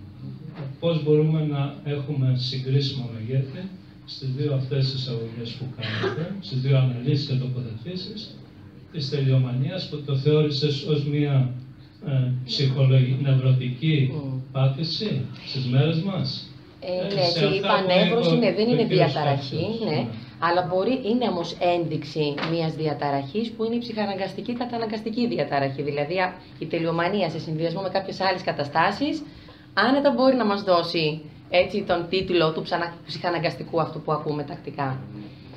Ε, να... Δηλαδή μπορούμε να πάμε στη θεωρία ότι Μμμ. τα αφήνουμε όλα στην τύχη, στο πώς θα έρθουν ή α- ο άνθρωπος από τη φύση του έχει τη δυνατότητα να δρομολογεί εξελίξεις χωρίς αυτά κατά ανάγκη να το επιφέρουν κάποιες ψυχαναγκαστικές καταστάσεις ή να λιώνουν το χαρακτήρα του ή τη φύση του καθενός. Νικήτα, θες να απαντήσεις πρώτα, να πεις. Ό,τι θες πες. Ε, Πες το σωστό Το πρώτα είπατε και λίγο ωραία, μετά. όπως είπατε, είναι το πάντρεμα που κάνουμε λοιπόν τώρα εγώ και ο Νικήτας. Ε, από τη μία αγαπώ και εγώ αυτό το κομμάτι του να συμφιλιωθούμε με τα, έτσι, με τα πιο αδύναμά μας ε, στοιχεία, τα πιο τροτά μας όπως είπαμε στην αρχή που μπορεί να είναι μια πιο τελειοθυρική πλευρά ή οτιδήποτε. Από την άλλη αλίμονο, άμα πούμε ότι έτσι είμαστε, έτσι είμαστε κατασκευασμένοι, ε, και πορευόμαστε έτσι. Αυτό σημαίνει ότι είμαστε πραγματικά και, μ, και γέροντες. Με θέλω να πω, είμαστε άνθρωποι που έτσι, ε, μ, οδεύουμε τέλος πάντων να φύγουμε. Ένας παππούς, μια γιαγιά δεν παλεύει να αλλάξει αλίμονο. Ε, μ, Εάν δούμε ότι μας ταλαιπωρεί αυτό το πράγμα, για μένα εκεί είναι η ειδοποιώς διαφορά. Δηλαδή, κάποιοι λένε, δεν μπορώ να καταλάβω γιατί μας λες Ιωάννη ότι είναι πρόβλημα το να είμαι τελειωμανής. Σε μένα αυτό με κινητοποιεί, μπορεί να σου πει κάποιος, με κινητροδοτεί για να οτιδήποτε. Εάν λοιπόν δεν υποφέρεις εσύ και δεν ταλαιπωρείσαι, πολύ ωραία, συνέχισέ το. Ε, Η μικρή μου εμένα εμπειρία με, με, με τους ανθρώπους που δουλεύω έτσι τα τελευταία χρόνια μου δείχνει κάτι διαφορετικό ότι πραγματικά υποφέρουν αυτοί οι άνθρωποι μέσα σε αυτούς και εγώ. Όπως είπα και στην αρχή, ότι είμαι σε μια φάση ανάρρωσης. Οπότε θεωρώ ότι είναι καλό όταν βλέπουμε ότι αυτό μας, ε, μας δυσκολεύει σε επίπεδο συναισθημάτων, σε επίπεδο σκέψεων, στη συμπεριφορά μας, στα σωματικά μας συμπτώματα, με τις ταχυκαρδίες μας, με τις μικρανίες μας, με τις στομαχικές με το ό,τι τέλος πάντων ο καθένας. Έτσι, όσο και να θέλουμε να κρυφτούμε, το σώμα μας έρχεται και μας μιλάει, όσο και να λέμε ότι όλα τα ελέγχουμε, όλα τα κοντρολάρουμε, α, δεν μπορούμε να κρυφτούμε από το σώμα μας. Ε, θεωρώ ότι κάποια βηματάκια μπορούμε να κάνουμε, που το πρώτο, έτσι αν με ρωτάτε το πιο σημαντικό για να ξεπεράσουμε αυτό το πράγμα που λέγεται τελειομανία, καταρχάς είναι να αναγνωρίσουμε ότι ανήκουμε σε αυτόν τον τύπο της προσωπικότητας. Είναι σημαντικό να αναγνωρίσω λοιπόν ότι, ότι έχω αυτό το, το πράγμα τέλος πάντων. Να αναγνωρίσουμε μετά ποιος, ποιο είναι το κόστος να έχω αυτό το ψυχαναγκαστικό πυρήνα στην καθημερινότητά μου. Να αναγνωρίσω τι χάνω με το να είμαι κολλημένη, με το πρόγραμμα και με τα πρέπει και όλα αυτά. Επόμενο βήμα είναι να αποφασίσουμε να κάνουμε κάτι διαφορετικό με στόχο να βελτιώσουμε αυτό που λέμε ποιότητα ζωής και να δοκιμάσουμε την αλλαγή. Μικρές αλλαγές, όπως είπαμε στην αρχή, ακόμα και μία αλλαγή της φρασιολογίας μας. Το να λέμε κυνηγώ το τέλειο, να βρω το τέλειο σύντροφο, να είμαι η τέλεια μαμά. Εδώ γελάμε, πραγματικά δεν υπάρχει.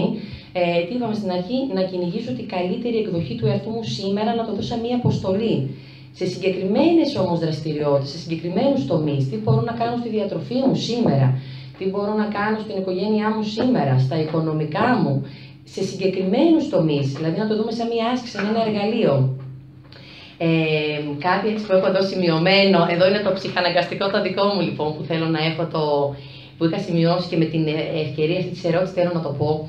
Ένα πολύ σημαντικό πάλι για να σπάσουμε αυτό το, το πράγμα το τελειοθερικό είναι να επενούμε τον εαυτό μας, να μην το ξεχνάμε αυτό. Να κοιταζόμαστε στο καθρέφτη, εγώ δεν μπορώ να με δω εκεί, να κοιταζόμαστε στο καθρέφτη και να λέμε μπράβο, τα κατάφερε σήμερα, έκανες κάτι καλό. Είναι πάρα πολύ σημαντικό, νομίζω το έχουμε ξεχάσει και αυτό, δεν είναι κακό. Αν δεν το κάνουμε εμείς για εμάς, ποιος θα το κάνει; Ε, και να γιορτάζουμε σαν ένα μικρό παιδί, γιατί η τελειομανία ποτέ μα ποτέ δεν θα μας αφήσει να το γιορτάσουμε. Γιατί πάντα θα φτιάχνουμε πλάνα, συνεχώς, για το επόμενο σχέδιο, για την επόμενη ομιλία που θέλω να κάνω, για το επόμενο βιβλίο ενδεχομένως που θέλω να γράψω. Πότε επιτέλους όμως το, το αρκετά καλό θα είναι καλό για εμένα; Η απάντηση είναι σκληρή, ποτέ. Οπότε πραγματικά στο γιορτάζω και να λέω ναι, ναι, ναι, μπράβο, τα κατάφερα σήμερα. Να εγκαταλείψουμε επίσης την ανάγκη μας να έχουμε πάντα δίκιο. Νομίζω και εκεί πάλι είναι ένα ένας αγώνας που κάνουμε να έχω δίκιο, να έχω δίκιο. Ή να είμαι προσκολλημένος με το παρελθόν. Να το αφήσουμε το παρελθόν. Και κάτι που θέλω να πω και να κλείσω και να δώσω το λόγο το, ε, με την αφορμή πάλι της, με, του, του τίτλου που δώσαμε, είναι σημαντικό να εστιάζουμε και στο τι να κάνουμε και όχι στο τι να μην κάνουμε. Ε, ειδικά όταν δίνουμε οδηγίες στον εαυτό μας. Είναι σαν να λέμε πολλές φορές ε, σε έναν ορειβάτη να μην κοιτάξει, για παράδειγμα, ε, να μην κοιτάξει κάτω. Τι θα κάνει; Ή είναι μία γιατρός, παίρνει το αίμα, μην κοιτάξεις εδώ. Μη φοβάσαι το σκυλί, θα πούμε στο παιδί. Μετά θα βλέπει σκυλί, θα τρέχει. Έκανε τσίσα ο Γιαννάκης, ε, δεν θες τώρα τσίσα Γιαννάκη και να. Οπότε πραγματικά και στην ερώτηση που λέμε γιατί η ζωή μου δεν είναι όπως θα ήθελα, λίγο να την αναπλαισιώσουμε και να την κάνουμε πώς μπορώ να κάνω τη ζωή μου όπως τη θέλω. Και με λιγότερο, με λιγότερο κόστος, με λιγότερες ζημίες. Οπότε εγώ είμαι υπέρ της προσπάθειας. Της ήρεμης προσπάθειας, αλλά της προσπάθειας. Να ακούτε τι λέει ο Άννα γιατί έχει δίκιο. λέει το σωστό. Επίσης έχει ψυχοθεραπευτική νοοτροπία. Σκέφτεται ας πούμε ψυχοθεραπευτικά. Εγώ πνίγομαι μέσα στην ψυχοθεραπευτική νοοτροπία.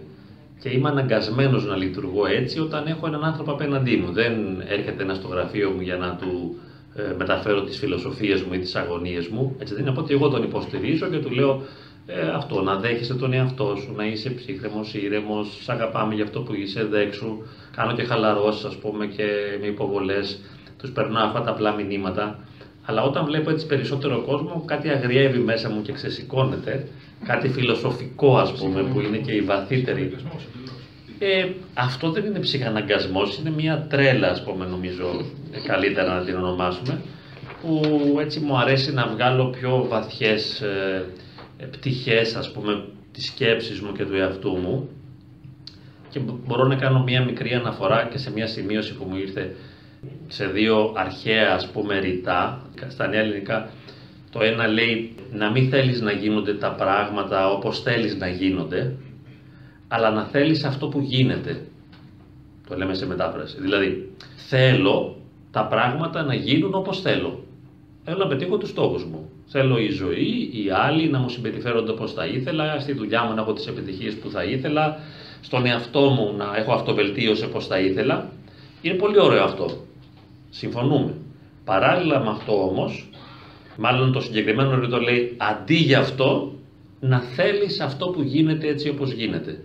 Να θέλεις το γεγονός, το συμβαίνον. Ξεκόλα από αυτό που θα ήθελες. Αυτό θα σε βασανίσει. Και ησύχασε ή συμπορεύσουμε τη ροή αυτό που συμβαίνει τώρα. Ακολούθησε τη ροή του δρόμενου στο οποίο μετέχεις. Υπάρχει και το αρχαίο που αποδίδεται στο Όμηρο, το «εν αριστεύειν», δηλαδή πάντοτε να είσαι άριστος, πάντοτε να είσαι πρώτος σε όλα. Δεν το αρνούμαστε αυτό, είναι υπέροχο. Βλέπετε και η Ιωάννα πόσα πράγματα έχει πετύχει ακολουθώντας αυτό. Δηλαδή, «εν αριστεύειν», πολύ ωραία αλλά μπορούμε να το συμπληρώσουμε, ε, μην αριστεύεις ας πούμε. δηλαδή άραξε και στα κυβικά σου, μισήγασε κιόλας. Και καμιά φορά λέω ότι είναι όπως το αεροπλάνο που έχει δύο φτερούγες ας πούμε ή το πουλί που πετάει με δύο φτερούγες, δηλαδή ε, να αριστεύει, ζαμάνφου. Αριστεύει, ζαμάνφου και κάνεις ε, κινήσεις ας πούμε με διάκριση θα λέγαμε στην εκκλησία, διακριτικά δηλαδή. Γιατί όπως λέμε, ας πούμε, ακόμα και η άσκηση, κάθε μορφής άσκηση και στον πρωταθλητισμό, πρέπει να προσέχουμε. Μην στου ακρότητες, ας πούμε, και έχουμε τραυματισμούς και υπερβολές, ε, δημιουργούν προβλήματα. Οπότε κρατάμε ισορροπίες. Έτσι γίνεται και στην πνευματική ζωή. Δηλαδή δεν μπορώ να αριστεύω, τι να αριστεύσω. Τώρα προσπάθειες ε, όλοι κάνουμε και εγώ συμφωνώ απόλυτα και με την Ιωάννα και με όλους ότι πρέπει να προσπαθούμε πάρα πολύ. Προσπάθησε πάρα πολύ για να καταλάβεις πως δεν βγαίνει τίποτα το ουσιαστικό με τις προσπάθειές σου. Όχι επειδή δεν θα βγει άμεσα. Πολλές προσπάθειες έχουν ένα άμεσο αποτέλεσμα. Το πετυχαίνεις αυτό που θέλεις. Αλλά σε βάθος χρόνου χάνεται αυτή η, αξία της επιτυχίας. Και βλέπεις τη ζωή σου να κουμαντάρεται από αλότριες δυνάμεις ή υπέρλογες δυνάμεις ή θείες δυνάμεις. Γιατί υπάρχουν και πολλές προσεγγίσεις ας πούμε. Πάντως η ζωή σου δεν είναι στα χέρια σου. Λέω εγώ τώρα. Μα δεν σημαίνει ότι δεν είναι καθόλου στα χέρια σου. Λίγο είναι. Αλλά εν τέλει υπάρχει ένα μυστήριο που κινεί τα νήματα της ζωής γενικά αλλά και της δικής μας ζωής. Και είναι πολύ ωραίο να την εμπιστευτούμε και να μην τρομάζουμε να κάνουμε λάθη. Δηλαδή δεν είναι το λάθος που θα μας καταστρέψει. Δεν είναι το λάθος που θα μας κάνει να χαθούμε. Όπως κατά τη δική μου γνώμη δεν είναι η αμαρτία που θα μας κάνει να χαθούμε. Και τρέμουμε καμιά φορά μήπως κάνουμε το λάθος ή την αμαρτία ή μπούμε σε ένα δρόμο που δεν είναι ο κατάλληλος. Συνηθίζω να λέω ότι ο δρόμος ξεκινά κάθε στιγμή και σου δίνει νέες διαδρομές. Δεν υπάρχει ας πούμε ο δρόμος της αμαρτίας, αλλά καθώς πηγαίνεις στο δρόμο της αμαρτίας ή το δρόμο του λάθους, σε κάθε γωνία μπορείς να επιλέξεις και πάλι. Οπότε μην ανησυχείς καθόλου. Αν δεν πιστεύεις στο Θεό, αν πιστεύεις δηλαδή στο Θεό, ακόμα καλύτερα.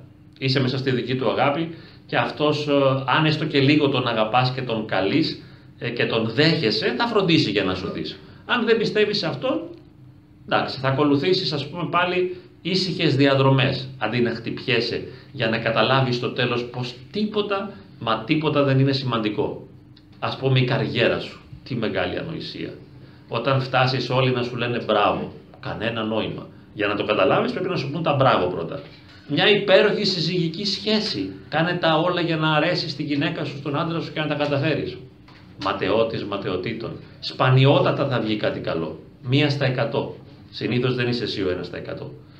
Τι άλλο ας πούμε να πετύχεις σε αυτή τη ζωή; Ε, χρήματα το ξέρουμε. δεν υπάρχει κάτι ας πούμε. Τώρα, τη χάρη του Θεού βέβαια, που είναι το μόνο που έχει αξία, δεν μπορείς να το κυνηγήσεις, αλλά πάλι για να αποτύχεις ώστε να σου δωρηθεί μετά. Βέβαια, κάποια στιγμή νομίζεις πως το πέτυχες. Εγώ ας πούμε ήμουνα έμπλεος χάριτος το 1993 για πολύ καιρό για τα δικά μου μέτρα. 1,5 χρόνο ας πούμε. Και τι έγινε, σε λίγο είχα πέσει, τα χάσα όλα. Πλήρης καταστροφή. Δεν σήμαινε τίποτα ο 1,5 χρόνος που κατάφερα με τις δικές μου δυνάμεις και προσπάθειες και ασκητικούς αγώνες. Αυτά χαθήκανε. Και μετά και τώρα και αυτή τη στιγμή ο Θεός δρομολογεί και καλλιεργεί και επεξεργάζεται τη σωτηρία μου από την άπειρη αγάπη του, χωρίς να το αξίζω εγώ. Αλλά με τρόπους που εγώ δεν μπορώ να το φανταστώ και να το καταλάβω. Και όσο και αν προσπαθώ να ξεφύγω, αυτό δεν φεύγει. Άλλη τρέλα του Θεού, γιατί ο Θεός είναι εντελώς τρελός με την ανθρώπινη λογική. Δεν παίζεται. Είναι unpectable. Θα βρει τρόπους να διεισδύσει και να σου κάνει παιχνίδια. Να μου πεις πάλι δεν πιστεύω στο Θεό, γιατί δεν ξέρω πόσο πιστό είναι το ακροατήριο εδώ πέρα, και να μην πιστεύεις, θα το κάνει η ζωή. Η ζωή ξεφεύγει από τον έλεγχό σου. Θα βρει τρόπους να σε επηρεάσει, να σε οδηγήσει, να σε πάει σε πράγματα που δεν φαντάζεσαι. Και όλα όσα ονειρευόσουν και τα εμπιστεύτηκες θα σε προδώσουν. Και θα βγουν άλλα. Αλλά μέχρι τελευταία στιγμής. Μην πεις ότι εγώ είμαι μια χαρά με τον άντρα μου και το χαίρομαι, μα δεν τελείωσε η ζωή σου ακόμα. Περίμενε μέχρι το τέλος στο τέλος μας περιμένει το έπαθλο της αποτυχίας. Να το χαίρεστε. Πείτε όμως διαφωνίες, γιατί εγώ τρέλες λέω, που σίγουρα μπορώ να διαφωνήσω με όσα λέω, εννοείται και ο ίδιος. Να προσθέσω κάτι και με το τελευταίο από εμένα πολύ σύντομο. Μου αρέσει πάρα πολύ, αγαπώ κάτι που λένε στις ομάδες τους οι ανώνυμοι ναρκωμανείς, οι ανώνυμοι αλκοολικοί που μαζεύονται με το τι μπορούμε να αλλάξουμε εν τέλει και τι δεν μπορούμε να αλλάξουμε, τώρα, αλλά και πριν ήμασταν ok, λένε το εξής: Κύριε, δώσε μου τη δύναμη να αλλάξω τα πράγματα που μπορώ να αλλάξω, να ξέρουμε τι παλεύουμε. Ε, την γαλήνη να αποδεχθώ τα πράγματα που δεν μπορώ να αλλάξω, το σκέφτομαι τώρα, και τη γαλήνη να αποδεχθώ τα πράγματα που δεν μπορώ να αλλάξω και τη σοφία να καταλάβω τη διαφορά ανάμεσα σε αυτά τα δύο. Οπότε έχει σημασία να ταξινομούμε τα προβλήματα, ποια μπορώ να αλλάξω και να παλεύω με αυτά. Και κάποια πράγματα, πολλά που δεν μπορώ να τα αλλάξω, δεν είναι δειλία, δεν είναι κακό να τα αποδεχθούμε, δεν είναι, είναι μυρολατρεία. Να ξέρουμε με τι παλεύουμε. Έχουμε τόσα πολλά που μπορούμε να αλλάξουμε, οπότε ας επικεντρωθούμε σε αυτά. Μέχρι να σηκώσετε το χέρι να πω και εγώ κάτι σε αυτό συμπληρωματικά. Όντως είναι υπέροχο αυτό και βαθύτατο. Και επίσης μπορείς να το λες το ίδιο πράγμα λέγοντας μόνο κύριε. Απευθυνόμενος τώρα σε κάποιους που είναι υποψιασμένοι με τα πνευματικά, έτσι. Φαντάζομαι πως δεν είναι όλοι. Να ξέρετε όμως ότι όποιος κατά τη δική μου αντίληψη και γνώμη είναι άπιστος, κάνει πολύ καλά. Όποιος αμφιβάλλει κλπ. Πολύ καλά κάνει και αυτός. Αλλά όταν τον επισκεφθεί η χάρη του Θεού και νιώσει την παρουσία του μέσα στην καρδιά του και την ανάψει, όπως γίνεται και με τον έρωτα δηλαδή, δεν μπορείς να πεις δεν καψουρεύτηκα, άμα καψουρευτείς, αφού βοά μέσα σου ότι καψουρεύτηκες. Έτσι είναι και με τον Χριστό. Μέχρι να καψουρευτείς δεν υπάρχει ο έρωτας, δεν το θεωρείς σημαντικό. Όταν το νιώσεις είναι. Έτσι είναι και ο Θεός. Τώρα, αντί να λες, ας πούμε, κύριε, δώσε μου τη διάκριση να καταλάβω, ξέρω εγώ τι μπορώ να αλλάξω και τι δεν μπορώ κλπ., μπορείς και να λες, κύριε. ή Κύριε Ιησού Χριστέ λύσόν το ίδιο είναι. Δηλαδή, πάρε με και κάνε με ό,τι θέλεις, παραδίδομαι σε σένα, εγκαταλείπομαι, οδήγησέ με, φώτισόν μου το σκότος. Το ίδιο πράγμα λέμε. Φώτισόν μου το σκότος, φώτισόν μου το σκότος. Γιατί δεν έχεις άλλη δουλειά να κάνεις. Κοίταξε, άμα έχεις άλλη δουλειά πήγαινε κάντι. Και εγώ στη ζωή μου τώρα, μην κοιτάτε που είμαι μεγάλος και τα λέω αυτά, νεότερος έκανα ό,τι μπορούσα για να νοηματοδοτήσω την ανόητη ύπαρξή μου. Αλλά όταν καταλαβαίνεις πως ματαιώνεσαι συνέχεια, ματέωση, ματέωση, ματέωση, έχεις δύο επιλογές. Ή να κάθεσαι ντέντα, ας πούμε, και να λες «Α, πεθαίνω». Σας έχετε εκεί ποτέ να μην μπορείτε να βγείτε από το δωμάτιο. Άμα είσαι στο σκοτεινό δωμάτιο και υποφέρεις, άμα είσαι, ε, άρχισε να λες «Κύριε, Κύριε, Κύριε, Κύριε, Κύριε, Κύριε», εννοώντας το Θεό δηλαδή, και όπως αλλιώς θέλεις. Παναγίτσα μου γλυκιά, βοήθα με, χάνομαι, ξέρω εγώ, ή ό,τι άλλο θέλεις. Είναι μια δυνατότητα να λειτουργηθεί κάτι άλλο μέσα σου, να ξυπνήσει κάτι. Αλλά προποτίθεται ένας θάνατος για να περάσει σε μια ανάσταση. Διαφορετικά τα πράγματα είναι πολύ χλιαρά, ας πούμε. Και βλέπεις και στη Γενή Διαθήκη συγκλονιστικά γεγονότα, ειδικά έτσι το μαρτύριο του Κυρίου και η θυσία, έτσι δεν είναι. Δηλαδή αίμα, σταυρός, Ανάσταση, Έχουμε πάθος βαρύ. Δεν υπήρχε άλλος τρόπος, έπρεπε να χυθεί αίμα ρε παιδί μου. Αίμα. Και το δικό μας. Σε σχέση με την ε, οικογένεια, ας πούμε, ε, θέλουμε σαν ε, γονείς να είμαστε όσο μπορούμε καλύτερα απέναντι στα παιδιά μας, να τα προσέχουμε, να τους δίνουμε ό,τι καλύτερο μπορούμε, να τα μορφώσουμε.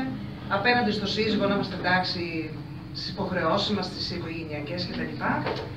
Ε, και κάποια στιγμή τον εαυτό μας μπορεί να νιώθουμε καλά. Ότι κάνουμε αυτό που πρέπει να κάνουμε απέναντι στα μέλη της οικογένειας. Οι άλλοι όμως απέναντί μας μπορεί να μην το νιώθουν αυτό και να πούν, ας πούμε, γιατί μαμά έχεις δύο φαγητά σήμερα και δεν έχεις τρία; Ένα παράδειγμα. Δηλαδή υπάρχει ένα ικανοποίητο στα παιδιά. Το οποίο εμείς πώς πρέπει να το χειριστούμε; Πρέπει να πούμε, δεν πειράζει. Α το λέει το παιδί μου αυτό. Εγώ νιώθω καλά με τον εαυτό μου, έχω κάνει αυτό που πρέπει ή να στενοχωρηθούμε και να πούμε γιατί μου το λέει το παιδί μου αυτό, μήπως δεν κάνω το σωστό εγώ; Δηλαδή, Θες τη σωστή άποψη ή τη λάθος. Ε, ας πήγα να τη σωστή τότε. Πες κάτι σωστό. Τι, τι είπατε, τι είπατε; Α, οκ. Κοίταξε να δεις. Το σωστό δεν θα το κάνετε έτσι κι αλλιώς. Ας ακούσετε λοιπόν το σωστό που δεν πρόκειται να γίνει και θα σας πω εγώ τι μπορείτε μετά. Και τι μπορώ κι εγώ δηλαδή, γιατί εγώ είμαι ο πιο αδύναμος όλων. Οπότε είναι η ειδικότητά μου η αδυναμία και η αποτυχία. Μία πρόταση εγώ θα πω μόνο και θα κάνω την πάσα μου εδώ στον ε, συνάδελφο. Ε, αυτά τα γιατί, πραγματικά, το γιατί το κάνω έτσι και δεν το κάνω αλλιώς και αυτό, νομίζω θέλει προσπάθεια, δεν είναι εύκολο να τα αποτινάξουμε, έτσι. Αλλά είναι καλό εμείς οι γονείς, όποια ηλικία και να είναι τα παιδάκια μας, να αρχίζουμε σιγά σιγά να τις τρώμε αυτές τις ενοχές και αυτό το μήπως θα το κάνω λίγο καλύτερο και μήπως αυτό και μη... Οπότε να πετάξουμε τα γιατί. Αυτό θέλω να πω μόνο, μία άνω τελεία. Μπορώ να πω κι άλλα, αλλά θέλω πραγματικά να ακούσουμε τον, τον Νικήτα, γιατί εμείς τα έχουμε την ευκαιρία να τα πούμε και σε άλλες να το πάω λίγο στα άκρα, ότι δηλαδή έτσι κι αλλιώς δεν σε αναγνωρίζει κανείς την αξία σου ποτέ. Και ειδικά μέσα στην οικογένειά σου, ποιος θα σε αναγνωρίσει. Τα παιδιά σου που πούμε ότι είναι οι μεγαλύτεροι εχθροί, δεν υπάρχει ας πούμε εκεί πέρα καμιά κατανόηση. Οι μόνοι που νομίζουν ότι η οικογένεια είναι ένας ευλογημένος τόπος ε, είναι οι μοναχοί, οι αγιορείτες, ας πούμε ειδικά, οι οποίοι δεν είναι πνευματικοί και δεν εξομολογούν. Δηλαδή και ένας εξομολόγος ξέρει το δράμα. Το σαν θέλει, δεν θέλει να το αποδεχθεί, ας πούμε. Άμα δεν εξομολογεί, δεν ξέρει. Εντάξει. Οπότε μπορεί να φαντάζεται κιόλας ότι στερείται την οικογένεια. Αυτό το έχουν ξεπεράσει βέβαια τώρα γιατί είναι πολύ καλλιεργημένοι και οι μοναχοί. Αλλά παλιά νόμιζαν ότι κάτι χάνουν με το να μπαίνουν στο μοναστήρι. Λέει, στερηθήκαμε τις χαρές της ζωής. Ποιες χαρές; Τη χαρά λέει της οικογένειας. Έχεις πάρει γυναίκα, αγόρι μου, είσαι καλά, ξέρεις τι σου γίνεται, έχεις συμβιώσει ποτέ. Λοιπόν, δεν θα σε αναγνωρίσει κανείς. Αυτό είναι η άκρα ανοησία, η πανανθρώπινη. Όλοι θέλουμε μια καταξίωση. Μα ποιος θα μας αναγνωρίσει; Και αν μα αναγνωρίσουν για λίγο, θα μας αμφισβητήσουν μετά. Ναι, μετά θάνατον επειδή τους είναι και αδιάφορο, ας πούμε, και άμα δεν τους έχουμε πολεμήσει και πολύ. Αλλά γενικά δεν υπάρχει σε, αυτή, σε αυτόν τον πλανήτη, ας πούμε, καταξίωση, ό,τι και αν κάνεις. Ειδικά από τα παιδιά σου. Δύο πράγματα δεν θα αποφύγεις όσα και αν δώσεις τα παιδιά σου. Ό,τι και αν κάνεις για τα παιδιά σου, δεν θα αποφύγεις τα άπειρα λάθη που θα κάνεις. Θα κάνεις άπειρα λάθη δίνοντας και δεν θα αποφύγεις και το φτύσιμο των παιδιών μετά. Ότι δεν ήσουν καλοί και σωστοί, ότι δεν τα έκανες καλά. Είναι η ειδικότητα των παιδιών. Γιατί αλλήμον αν τα παιδιά αναλάμβαναν τις ευθύνες του εαυτού τους και της ζωής. Δεν θέλουν να τις αναλάβουν, τις προβάλλουν πάνω μας και λένε εσύ φταίς, εσύ το έκανες, δεν το κάνεις καλά, δεν το κάνεις σωστά. Είναι πνιγυρό. Το να υπάρχεις είναι πάρα πολύ δύσκολο. Πάρα πολύ δύσκολο. Γι' αυτό και ε, λέμε, ας πούμε, άστα να πάνε ρε παιδί μου, σύχασε ας πούμε, χαλάρωσε, παράτατα ας πούμε. Πήγαινε στη θάλασσα και κοίταξε το πέλαγος. Η θάλασσα είναι καλή. Δηλαδή μετά το Θεό και τη γυναίκα, δηλαδή μετά τον ανθρώπινο και το θείο έρωτα, είναι η θάλασσα νομίζω. Ή το βουνό, το έρημο, για να ανεβώ στον ομαλό. Αν ανεβείς στον ομαλό, δεν σε πειράζει κανείς, μόνο εαυτό σου μετά. Είναι και αυτό πάλι, δεν μπορεί να ξεφύγεις. Έχεις και το μεγαλύτερο εχθρό μέσα σου. Αλλά αν μπορούσες να ησυχάσεις και από σένα και πας στον ομαλό ή στη θάλασσα, να κάνεις τα διαλύματα τα ευλογημένα από σένα για σένα με αγάπη, αυτό σε βοηθά να αντέχεις τους άλλους οι οποίοι είναι εχθροί. Μαγειρεύεις, σκοτώνεσαι για να ετοιμάσεις ένα φαΐ. Σου λένε ευχαριστώ μανούλα που το ετοίμασες. Θα βρουν κάποιο λάθος που έκανες. Δηλαδή μπορεί να τα έχεις δώσει όλα και να σου πει την άλλη φορά ήταν καλύτερο. Ή η θεία του κάνει πιο καλό. Ή αυτό είναι έτσι. Είναι λίγο καμένο. Έχει αρπάξει εκεί. Άσε ρε φίλε εδώ. Έδωσα τις τελευταίες δρανίδε της δυνατότητάς μου για να φτιάξω αυτό το φαΐ και μου το αμφισβητείτε. Αυτό είναι έγκλημα. Και όμως γίνεται κατά κόρον. Και με τις δουλειές και μια διαφορία. Δηλαδή τι να πει κανείς. Δηλαδή δεν ξέρω τι είναι χειρότερο, τα παιδιά ή οι γονείς. Ένα δράμα. πάλι να κάνουμε και αυτή την ερώτηση που είπαμε πριν. Το ποιος αντιδρά αυτή τη στιγμή, θέλω να πω, όταν ο πόνος μας νομίζουμε ότι μας κατακλείζει και ακούσαμε το φοβερότερο πράγμα. Α θυμηθούμε να κάνουμε αυτή την ερώτηση στον εαυτό μας. Και σίγουρα, αν αναρωτιόμαστε, νομίζω κάθε βράδυ, αν κάναμε κάτι καλό ή δεν κάναμε, σίγουρα κάναμε μια καλή δουλειά εκείνη την ημέρα. Εγώ, όποτε κοιμάμαι προσωπικά, πολύ χαρούμενη ότι όλα τα έκανα τέλεια, βγαίνει το άλλο μου κομμάτι που λέει Μάλλον έκανα πολλές ατέλειες σήμερα. Ε. Όταν έτσι κοιμάμαι με πολλά ερωτηματικά ότι κάτι δεν έκανα καλά, σημαίνει ότι κάτι δούλεψα καλά, κάτι πήγε καλά. Ποτέ δεν μπόρεσα να κάνω όλα αυτά που κάνει η Ιωάννα. Γι' αυτό και κοιτάξτε και τη φάτσα μας πώς είναι. Δείτε ας πούμε τα νύχια μας για παράδειγμα. Τα δικά μου είναι άκοπα ας πούμε, από βαρεμάρα. Δεν έχω κάνει ηχοκόπτη. Έχω ένα παλιό που δεν λειτουργεί και βαριέμαι. Δείτε τα νύχια σου και εσύ, Ιωάννα. Δηλαδή, δείτε ας πούμε, το στυλ μας, το φτιάξιμό μας. Εγώ ξέχασα να πάρω τη ζώνη μου. Ξέχασα να πάρω τα παπούτσια μου και αυτά είναι τρίπια εδώ, άμα δείτε αριστερά και τα λένε μπροστά. Δηλαδή, άλλη κατάσταση. Γι' αυτό σιγά μην κάτσω εγώ το βράδυ να κάνω αυτόν τον ευλογισμένο απολογισμό που λένε όλοι και οι πατέρες και οι ψυχολόγοι. Να σκεφτώ, λέει, πέφτω εκεί και λέω τίποτα. Του βάζω να ακούσω μια ομιλία, κάτι να ξεχαστώ, ας πούμε. Βαριέμαι να αντιμετωπίσω τον εαυτό μου. Ενώ αυτό που λέει ο είναι σωστό. Μακάρι να το κάναμε. Αλλά δεν έχω όρεξη, ρε φίλε, να με βοηθήσω. Δεν θέλω να κάνω το καλό και το σωστό. Αφήστε με ήσυχο, ας πούμε.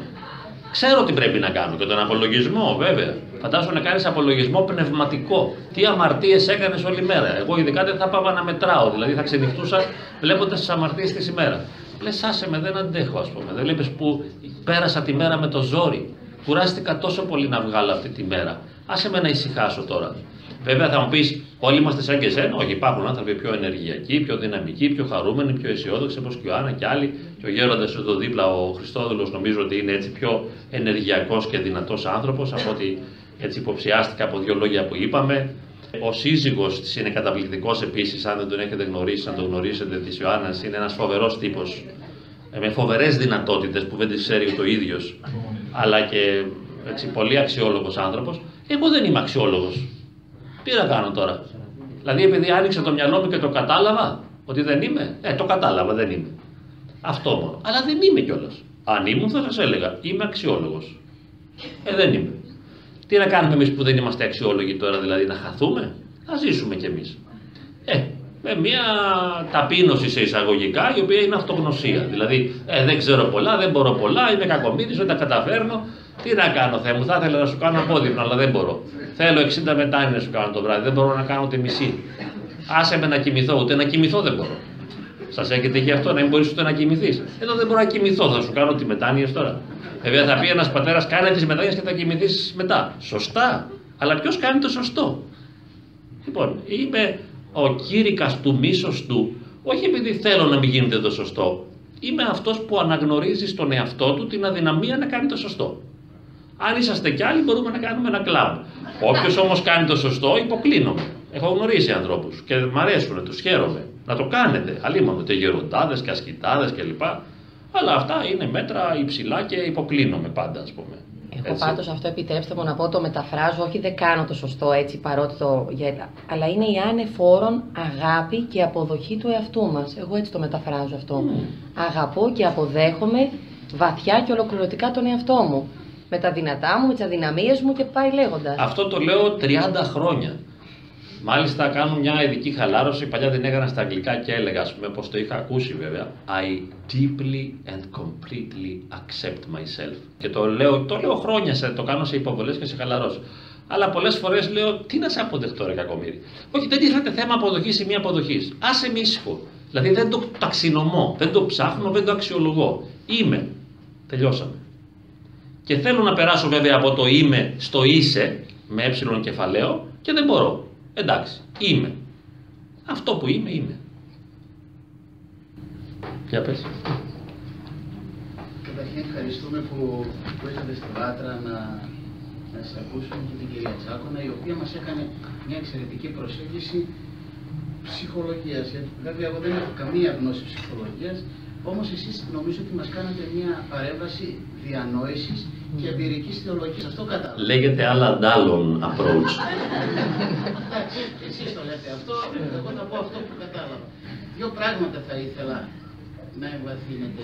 Από την κυρία Τζακούνα κρατάω αυτό που είπε ότι σε καμία περίπτωση τον απόλυτο έλεγχο αυτών που θα μας συμβαίνουν δεν μπορούμε να τον, να τον έχουμε. Αυτό είναι απλήρως κατανοητό, είναι κεφαλικό.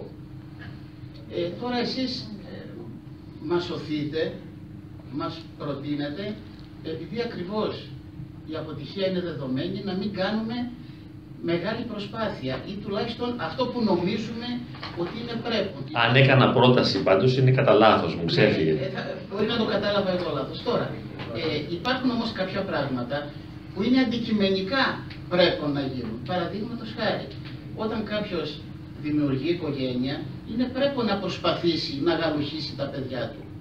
Αυτό όχι, αυτό. Όχι με την έννοια. Όχι με την να γαλουχείς τα παιδιά μου, κάτι παθαίνω με αυτό. Ναι, εμένα, ναι, είναι το, το, το διαπαιδαγωγήσει. Γιατί το διαπαιδαγωγήσει έχει φέρει νομίζω αυτά τα, αυτή την κατάτια που όλοι. Και αυτό μου φέρνει μια φαγούρα. Μπορεί, ναι, να είναι, να είναι απαξιωμένο από άλλες εποχές. Λέω λοιπόν ότι όταν δεν περιμένεις από το παιδί σου, από τη σύζυγό σου, να σου ανταποδώσει ή να σου αναγνωρίσει αυτά τα οποία προσπαθείς να δώσεις με όλες τις αδυναμίες που καθημερινά αναγνωρίζεις και καταγράφεις ο ίδιος. Γιατί δεν είναι ε, μια ευλογία, γιατί δεν είναι ε, μια πρέπουσα επιλογή αυτή. Και δεύτερο ερώτημα και να μας απαντήσετε. Ε, μας είπατε ότι τελικά οι άνθρωποι κάνουν, χαίρονται λίγο, μετά ξαναπέφτουν, μετά ε, απελπίζονται κλπ. κλπ. Έχουμε όμως γνωρίσει και ανθρώπους οι οποίοι πραγματικά είχαν την απόλυτη χαρά. Όχι, ε, θα διαφωνήσω εδώ. Θέλω να πω λοιπόν, επειδή το θέσατε και πολύ ωραία το θέσατε, ότι υπάρχει προοπτική. Άρα δύο ερωτήματα. Πρώτον, όταν κάνουμε στην καθημερινότητά μας, ο καθένας εκεί εφοετάχθη, είτε είναι όπως ο πατήρ Χριστόδουλος κληρικός και ιερομόναχος, είτε κάποιοι από εμάς έχουμε δημιουργήσει μια οικογένεια, όταν αυτά δεν γίνονται με σκοπιμότητα ή περιμένοντας μια ανταπόδοση και με τα λάθη που, που γίνονται, νομίζω ότι είναι καλό αυτό να γίνεται και πρέπει. Και το δεύτερο είναι υπάρχει τελικά η ελπίδα και το φως; Εσύ θα ακούς την Ιωάννα καταρχάς. Μην με παίρνεις εμένα στα σοβαρά. Ευχαριστώ πολύ για την ώρα. Έτσι. Αλίμονο. Εγώ είμαι λίγο ακατάλληλος ε, για σένα, ας πούμε έτσι. Δεν, δεν ωφελώ. Δεν ωφελούνται όλοι οι άνθρωποι, ας πούμε. Σωστά τα λες, αν και ξέχασα βέβαια τα ερωτήματα. Είμαι σίγουρος όμως ότι η Ιωάννα τα θυμάται. Τι να πω, αν περιμένεις κάτι, λέω εγώ, θα απογοητευτείς. Εγώ πάω λίγο σκατολογικά, ακραία κατευθείαν. Δηλαδή, τι να περιμένω τώρα, να με χαριτώσει ο Θεός; Το περίμενα, με χαρίτωσε. Με χαρίτωσε, ας πούμε. Μετά όμως τι έγινε; Μετά δεν κρατήθηκα εγώ στο ύψος που απαιτούσε εκείνου για να στέλνει τη χάρη. Πώς τους λένε αυτούς που, που κάνουν πρωταθλητισμό, οι προπονητές του πρωταθλητή; Δηλαδή ζητάνε πάντα more and more. Ήθελε κι άλλο, ας πούμε. Εγώ εξαντλήθηκα, κουράστηκα, βαρέθηκα, τα παράτησα. Ε, τι να περιμένω τώρα τη χάρη, δηλαδή να κάνω κάτι και να περιμένω τη χάρη; Άσε καλύτερα, ας κάνω το κάτι ελεύθερα, αν η καρδιά μου το θέλει ας πούμε ή αν το έχω επιλέξει, αν έχω τη δυνατότητα και αν μπορώ, ας τα κάνω ας πούμε, είναι υπέροχο το να τα κάνω. Τα παιδιά μου όμως σίγουρα δεν πρόκειται να με αναγνωρίσουν. Να το να τα γαλουχίσω δεν το έχω δει να γίνεται στη, έτσι δεν το καταλαβαίνω και πολύ καλά, το έχω ακούσει όμως και παλιά γινότανε. Έδινες λέει τις αξίες και τα ιδανικά στα παιδιά και τους ενέπνεες. Ε, δεν νομίζω ότι μπορείς να μεταφέρεις αξίες μέσα από την επικοινωνία. Ίσως μέσα από τον τρόπο της ζωής σου, με το παράδειγμά σου, μπορείς να μεταφέρεις και να επηρεάσεις με αυτό που είσαι ας πούμε, αλλά και αυτό είναι πάρα πολύ δύσκολο. Εγώ θα προτιμούσα ε, να έχουμε μια πολύ χαλαρή σχέση με τα παιδιά. Να είμαστε πολύ ε, free, δηλαδή να μην επενδύουμε πολύ πάνω τους, να κάνουμε ό,τι μπορούμε, δηλαδή τους δίνουμε φαΐ, τροφή, σχολεία κλπ. Εντάξει, ήσυχα πράγματα. Και μετά τα ανεχόμαστε. Δεν χρειάζεται ας πούμε να, τους, να τα γαλουχίσουμε ή να περιμένουν να ανταποκριθούν. Και ο άντρας μας το ίδιο και η γυναίκα μας. Σιγά μην ανταποκριθεί, είπαμε. Αλλήμου. Τώρα, σε ευχαριστώ όμως πάρα πολύ γιατί με βοήθησες να καταλάβω ότι έχω μια βεβαιότητα. Γιατί όλα βεβαιότητες είμαι. Έχω μια βεβαιότητα ότι δεν υπάρχει ευτυχισμένος άνθρωπος. Μπορεί βέβαια να κάνουν και λάθος, αλλά έτσι πιστεύω. Και οι ασκητές ήταν πολύ ματωμένοι. Δηλαδή τώρα, ας πούμε, ο Ιάκωβος που αγιοκατατάχθηκε πριν από λίγο ήταν ασκητής. Αίμα. Θυμάμαι, είχα πάει στα Αγιώρο και λέει ένας: Δώσε αίμα και πάρε πνεύμα. Όχι, λέω εγώ την κάτσα με τη βάρκα πάνω να φύγουμε από εδώ. Κάτι δεν πάει καλά. Πάω παραπέρα, ο Σταυρός. Όχι. Λέω ρε παιδιά, δεν είναι. Είχα πάει σε κάτι Ινδουιστές και είχαν πολύ χαρά. Κάτι αγάλματα, έγχρωμα, κάτι χώτα, κάτι χορούς. Εδώ είναι πιο ευχάριστα. Εσείς πολύ βάρος, πολύ σταυρός. Τώρα, αν πάρεις τον Παίσιο, άλλη περίπτωση ασκητισμού, ταλαιπωρίας, πόνο, οδύνης, αβάσταχτης. Ποιος ξέρει τι τράβαγε αυτός ο άνθρωπος. Ο Πορφύριος ήταν λίγο πιο χαρούμενος και πιο φρύ, ας πούμε, και πιο χαλαρός, αλλά και αυτός βασανίστηκε. Έπαθε και τις αρρώστιες του, έπαθε και τους καρκίνους του, τα έπαθε όλα. Σήκωνε και τον κόσμο πάνω του, προσευχή. Δηλαδή, πολύ δυσκολία. Δεν μπορείς να πεις ότι είναι ευτυχισμένος ο Άγιος. Η ευτυχία είναι παραμύθι για τα μικρά παιδιά. Και εγώ το λέω. Πάντα χαρούμενος, πάντα ευτυχισμένος, να ζήσετε, να είστε καλά. Σιγά, ευτυχισμένοι θα ζήσετε. Τι ευτυχία, καλή πλάκα κάνουμε τώρα. Δεν υπάρχει ευτυχία στη ζωή. Μετά θάνατον δεν ξέρω, ας πούμε. Λέγεται πως υπάρχει. Αλλά σε αυτή τη ζωή ευτυχία. Σιγά. Η Ιωάννα κοίτα πώ διαφωνεί. Γιατί η Ιωάννα έχει θετικό πνεύμα. Θέλει να το σώσει. Θέλει να το στήσει όμορφα. Κάντο. Θεωρώ πολύ απλά ότι το να είσαι ευτυχής ή δυστυχής πραγματικά είναι στο χέρι του καθενός μας. Σαν να πει Υπάρχουν πάρα πολλές τεχνικές που πραγματικά, εάν τις εφαρμόζουμε καθημερινά και τακτικά, μπορούμε να γίνουμε δυστυχισμένοι. Πάρα πολλές τεχνικές. Σας προτείνω για Σωστή ψυχοθεραπεύτρια. Ένα εξαίρετο βιβλίο, πάρα πολύ μικρό, επειδή βλέπω και γνώριμε έτσι φυσιογνωμίες, το έχω δώσει αρκετούς από εσάς που βλέπω. Έτσι, είναι οικονομικό βιβλίο, 2,5 ευρώ, 3 κάνει. Φτιάξε τη δυστυχία μόνος σου. Πέροχο βιβλίο. Πολλές τεχνικές για το πώς μπορούμε να γίνουμε απίστευτα δυστυχισμένοι. Ένα κόντρα βιβλίο εκεί που βγαίνουν όλα, πώς θα γίνει ευτυχισμένη μαμά, καλύτερη σύντροφος, ο καλύτερος επιχειρηματίας. Φτιάξε τη δυστυχία μόνος σου. Με απλά πράγματα. Απλές τεχνικές. Οπότε εγώ λέω ότι το να είσαι και ευτυχισμένος πραγματικά είναι στο χέρι μας. Αρκεί, όπως είπαμε πριν, πάλι να φέρω το παράδειγμα το καθρέφτη, να θυμόμαστε να το κάνουμε αυτό. Και ας μας πούνε ψώνια, δεν ξέρω τι, να κοιτάμε τον εαυτό μας το καθρέφτη, τη ψυχή μας, έτσι. Και να λέμε τα κατάφερε σήμερα. Εγώ να. τον κοιτάω και δεν βλέπω κανέναν τώρα. Εγώ βλέπω τον πατέρα Χριστός. Είναι μακριά. Είναι ο μηδενισμός. Έχασα την αίσθηση της ταυτότητάς μου, λέω. Ε, ήθελα να πω, να κάνω μια παρένθεση.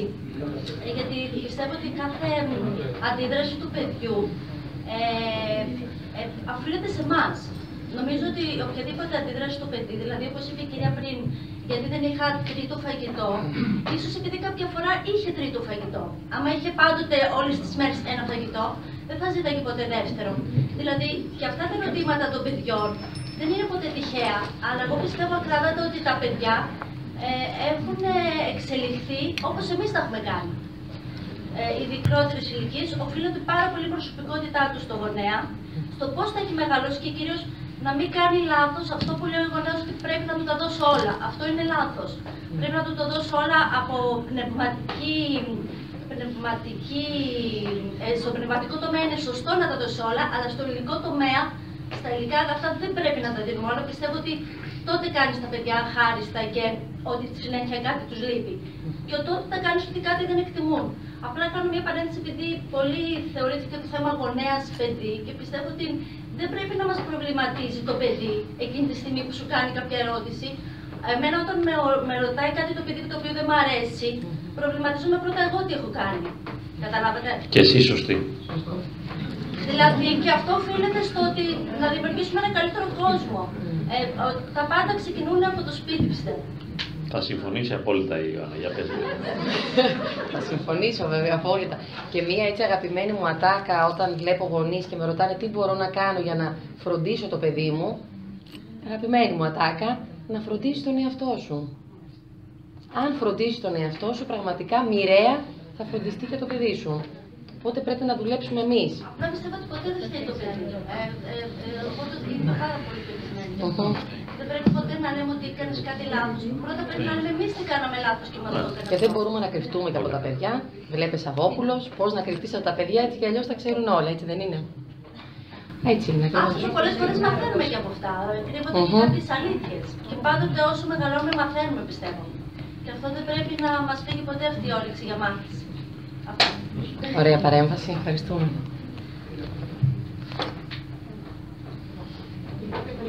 Ε, ότι ωραία, δεν είμαι τέλειος, δεν τα κάνω καλά, έτσι είναι, δεν τα καταφέρνω και τι να κάνω. Εγώ έχω, θέλω να πω περιέργεια να ακούσω την άποψη όλων είναι δυνατόν. Οι άλλοι τι να κάνουν με μένα, δεν είμαι τέλειος, δεν τα καταφέρνω, έτσι είναι. Καλά, εγώ, οι άλλοι τι να κάνουν με μένα. Οι άλλοι, που συμβιώνουν μαζί μου, που συνεργάζονται, Να το πω εγώ αυτό. δεν με νοιάζει. Πες το Σύρι, Ιωάννα, γιατί εγώ είμαι λίγο ξένος να πούμε τώρα. Όχι, εγώ θα απαντούσα οι άλλοι. Είναι δικό τους θέμα τι θα κάνουν οι άλλοι. Δεν αφορά εμένα. Θα πάω τώρα, θα συγγενέψω με τον. δεν με πειράζει τι θα κάνουν οι άλλοι. Δεν μπορώ να ελέγξω τι θα κάνουν οι άλλοι. Σίγουρα αν έχω έναν έλεγχο, Είναι εγωιστικό αυτό. το να ελέγξω τους άλλους; Όχι, να μην με νοιάζει το πώς θα αντιδράσουν ή θα προσλάβουν οι άλλοι τη δική μου συμπεριφορά. Δεν, είναι μπο- εγωιστικό. δεν μπορώ απλά να το ελέγξω. Ναι, αλλά πρέπει να το δουλέψουμε. Αν δεν δουλέψουμε, ο άνθρωπος καλλιεργείται. Σίγουρα με κάποιες επικοινωνιακές δεξιότητες και λίγο να το δω πώς, ναι, μπορώ να αλλάξω τη συμπεριφορά των άλλων, αλλά δεν ξέρω κατά πόσο έτσι είναι αυτός ο, ο σκοπός μου για να βελτιώσω τη σχέση. Όταν υπάρχει, θεωρώ, κάποια δυσκολία στη σχέση με τον σύντροφό μου, με το παιδί μου, πολλές φορές με μικρές αλλαγούλες που θα κάνω στη δική μου συμπεριφορά, μοιραία θα αλλάξει το σύστημα μέσα στην οικογένεια με τον σύντροφό μου στο να εστιάσω δηλαδή στο τι κάνω ή τι δεν κάνω εγώ και θα αλλάξει το σύστημα. Αυτό μπορώ να το αλλάξω, να το αλλάξω το δικό μου το κομμάτι. Νομίζω το άλλο, ε, όχι ότι δεν μπορώ να το κάνω, έτσι, μπορώ, αλλά νομίζω είναι πιο τίμιο να εστιάσω στο τι κάνω και στο τι δεν κάνω εγώ. Και μοιραία θα επέλθουν οι αλλαγές. Έτσι πιστεύω. Συγγνώμη, να το πω ανάποδα. Συγγνώμη. Ωραία, είναι ο άλλος, όπως περιγράφει ο κύριος. Εγώ τι να κάνω; Πολλά πράγματα μπορούμε να κάνουμε εμείς και να μην κάνουμε. Μμμ. Καταρχάς είναι τι να κάνω στις παράλογες, ας το πούμε, απαιτήσεις ή στο το γεγονός ότι δεν αναγνωρίζει ο άλλος αυτά που κάνω, αυτό είναι το όχι. Κάποιο δεν αντέχει κάποιον που είναι έτσι, στη συνεργασία. Μμμ. Στην συμβίωση, στην. Ε, Ή fight, τι παλεύουμε για να το σώσουμε, ή flight, τραπετεύουμε. Αυτές οι δύο είναι οι λύσεις. Ή θα πούμε πώς θα το παλέψουμε και θα κάτσουμε να δούμε τι αλλαγές μπορώ να κάνω στη δική μου συμπεριφορά, στον δικό μου τρόπο αντιμετώπισης των πραγμάτων. Πολλές φορές μπορεί η κατάσταση να μην μπορεί να αλλάξει ούτε ο άλλος που έχω απέναντί μου. Τις περισσότερες φορές αυτό συμβαίνει. Αυτό όμως που μπορούμε να αλλάξουμε και να ελέγξουμε είναι ο τρόπος που αντιμετωπίζουμε την κατάσταση. Είναι η ματιά μας. Και εκεί μπορούμε να κάνουμε πάρα πολλά πράγματα. Πάρα πολλά. Θέλετε να σας πω κι εγώ κάτι κακό. Ρε. Τι ήταν το θέμα τώρα, το ξέρετε. Να κάνει πάλι Ε, ερώτηση. όχι, όχι, να το όχι. θέσει πιο- Ε, κοιτάξτε, ε, για να πούμε έτσι ένα πάλι κουζουλό, δηλαδή ένα χορευτικό ας πούμε, άστα να πάνε ή ζήσε αρμονικά με τη χαοτικότητα των πραγμάτων ή αντέδρασε στη χαοτικότητα των πραγμάτων. Δηλαδή ζήσε τον μπάχαλο. Ε, κάνε ό,τι θες, δηλαδή δεν μπαίνουν σε καλούπια τα πράγματα, δηλαδή δεν μπορούμε να κάνουμε αυτό που θα θέλαμε. Ας το προσπαθήσουμε αυτό που θα θέλαμε. Είμαι υπέρ κάθε μορφής οργάνωσης. Έχω οργανώσει, για παράδειγμα, τη δουλειά με εκατοντάδες τρόπους. Όλοι απέτυχαν. Εκτός από δύο. Το ότι κάνω ραντεβού συνεδρίες δηλαδή στα Χανιά και στην Αθήνα. Δύο πράγματα πετύχανε. Αλλά εκατοντάδες πράγματα απέτυχαν. Ε, είμαι όμως υπέρ της οργανώσεω και τώρα μου αρέσει να οργανώσω πράγματα. Άστο, δεν πειράζει, ας πούμε. Εσείς τώρα κάνετε όλες τις προσπάθειες να βάλετε μια τάξη στις σχέσεις, να βάλετε αρμονίες. Τα νέα παιδιά. Εδώ βλέπω ένα νέο ζευγάρι τώρα το είδα. Α πούμε είναι νέα παιδιά, ωραία και καλά.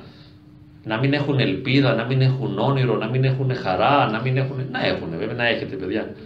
Σε 10 χρόνια, άμα θέλετε να συζητήσουμε, θα είσαστε 10 χρόνια πριν.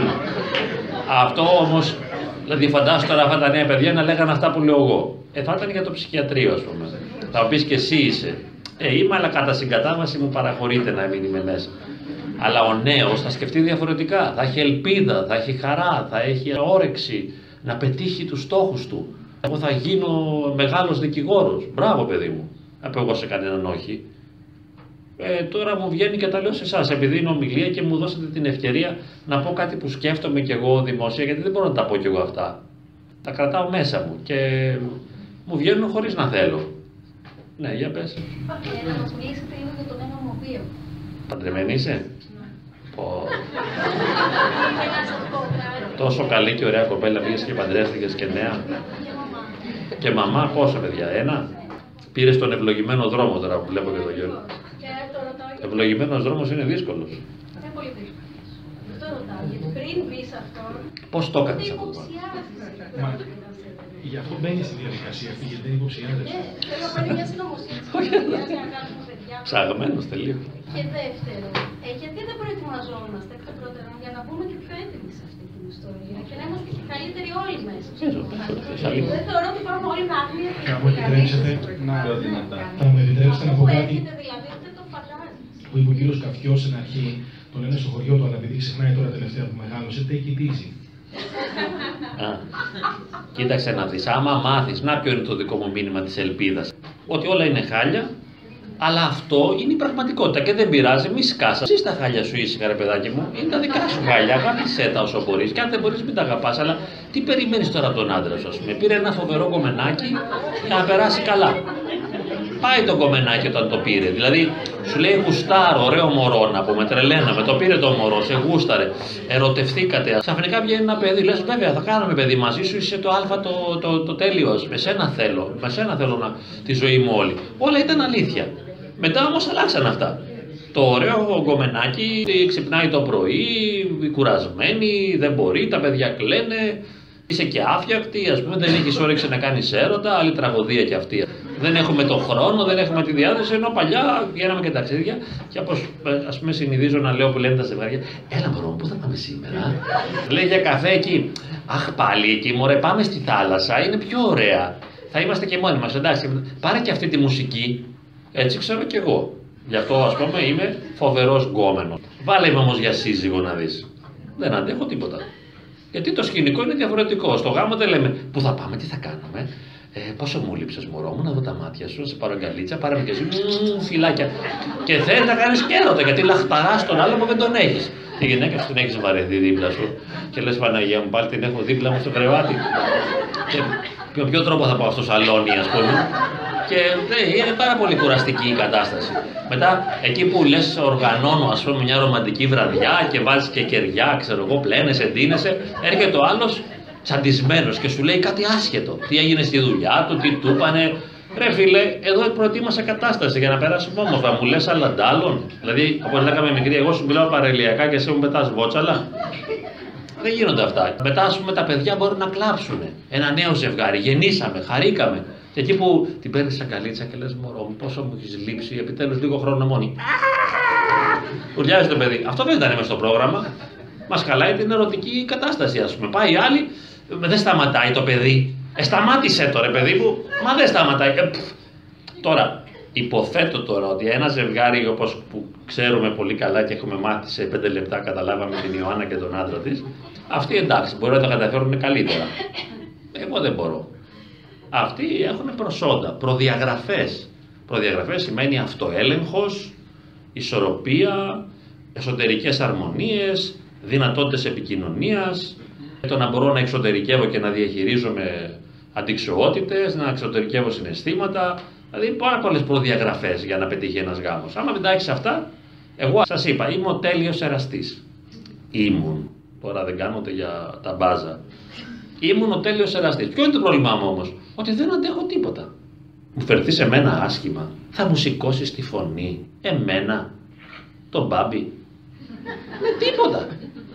Δεν αντέχω τίποτα. Θα, μου, θα είσαι γκρινιάρα, θα υποφέρεις, θα στεναχωριέσαι, θα αρρωσταίνεις.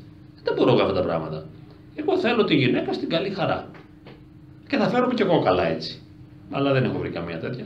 Δηλαδή, έλα μωρό μου, τι κάνεις; Καλώς ήρθες, σε περίμενα, σε πάρω μια γκαλίτσα, πάρε φυλάκια. Αυτά δεν υπάρχουν.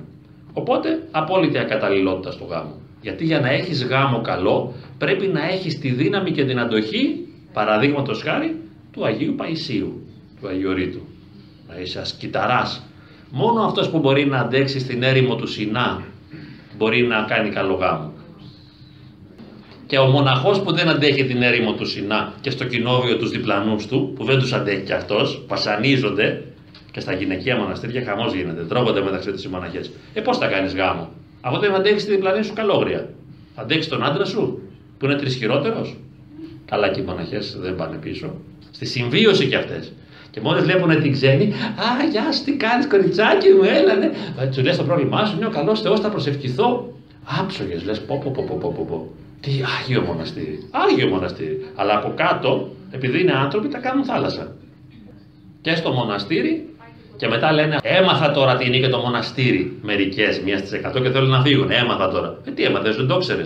Τώρα κατάλαβα τι είναι ο γάμος. Γιατί δεν το ξέρει. Απλά πράγματα είναι. Είναι δρόμοι ασκητικοί για να φτάσεις στην ορίμανση την ψυχολογική, να περάσεις όπως λέει ο Άννα από το παιδί στον ενήλικα. Αυτό είναι το νόημα του γάμου αυτό είναι και το νόημα της άσκησης της πνευματικής. Να γίνεις ατάραχος, να μην καταλαβαίνεις τίποτα. Δηλαδή να είσαι όπως εγώ, αλλά με χάρη. Εμένα μου φύγει χάρη. Δηλαδή το παν. Τα χάσα όλα. Αν είχα τη χάρη, είμαι ευχαριστημένος θα ήμουν. Καταλαβες. Έμαθα, κατάλαβα, αλλά έχασα το Θεό. Μεγάλη ζημιά, ε. Αλλά κατά τα άλλα, από γνώση, άλλο τίποτα. Και δεν με ταράζει ξεκαρδίζομαι στα γέλια σαν το ζορμπάκα μια φορά όταν με μαλώνουν. Ναι, όμω όλο αυτό που λέτε, νιώθετε την αποτυχία. Α, αυτή η αποτυχία δεν κατέληγε σε μια απογοήτευση. Και η απογοήτευση σιγά σιγά θα φέρνει την κατάθλιψη, τη στενοχώρια. Η κατάθλιψη, όταν μπούμε σε αυτή την κατάθλιψη. Μετά πώς μπορούμε. Κοίταξε να δεις τι απογοήτευση τώρα και κατά. Η κατάθλιψη είναι παθολογική κατάσταση, έτσι, κατά τη δική μου γνώμη και αντίληψη. Η κατάθλιψη είναι μια παθολογική κατάσταση. Κατάθλιψη. Αν έχεις όμως θλίψη, είναι άλλο πράγμα ας πούμε. Εγώ έχω περάσει και φάση κατάθλιψης, αλλά κατεξοχήν με βασανίζει η θλίψη. Όχι η παθολογική κατάσταση, η οποία είναι και νευροορμονική.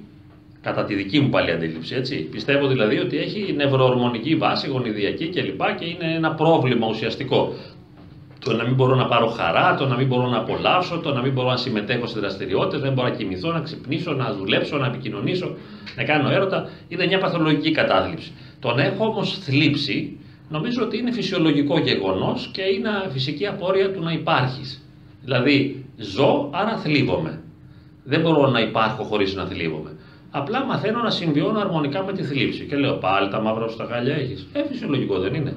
Αφού υπάρχεις, βασανίζεσαι. Έτσι κάπως το αντιμετωπίζω. Οπότε δεν είναι ακριβώς απογοήτευση, είναι σοφία. Και δεν είναι σκέτη σοφία, είναι σοφιοαπογοήτευση. Είναι μια ενότητα βαθιά επίγνωση της πραγματικότητας με πόνο. Γιατί το να υπάρχεις και το να πονάς είναι συνυφασμένο. Γιατί και εμένα, ας πούμε, τώρα που γέρασα, τι να μου δώσει χαρά, πες μου εσύ κάτι. Εκτός από τον έρωτα, τον ανθρώπινο και το θείο. Πες μου τι παρηγοριά έχω. Και κάνα σουβλάκι καμιά φορά, ή διπλό ελληνικό μέτριο. Αλλά τι, τι να χαρώ.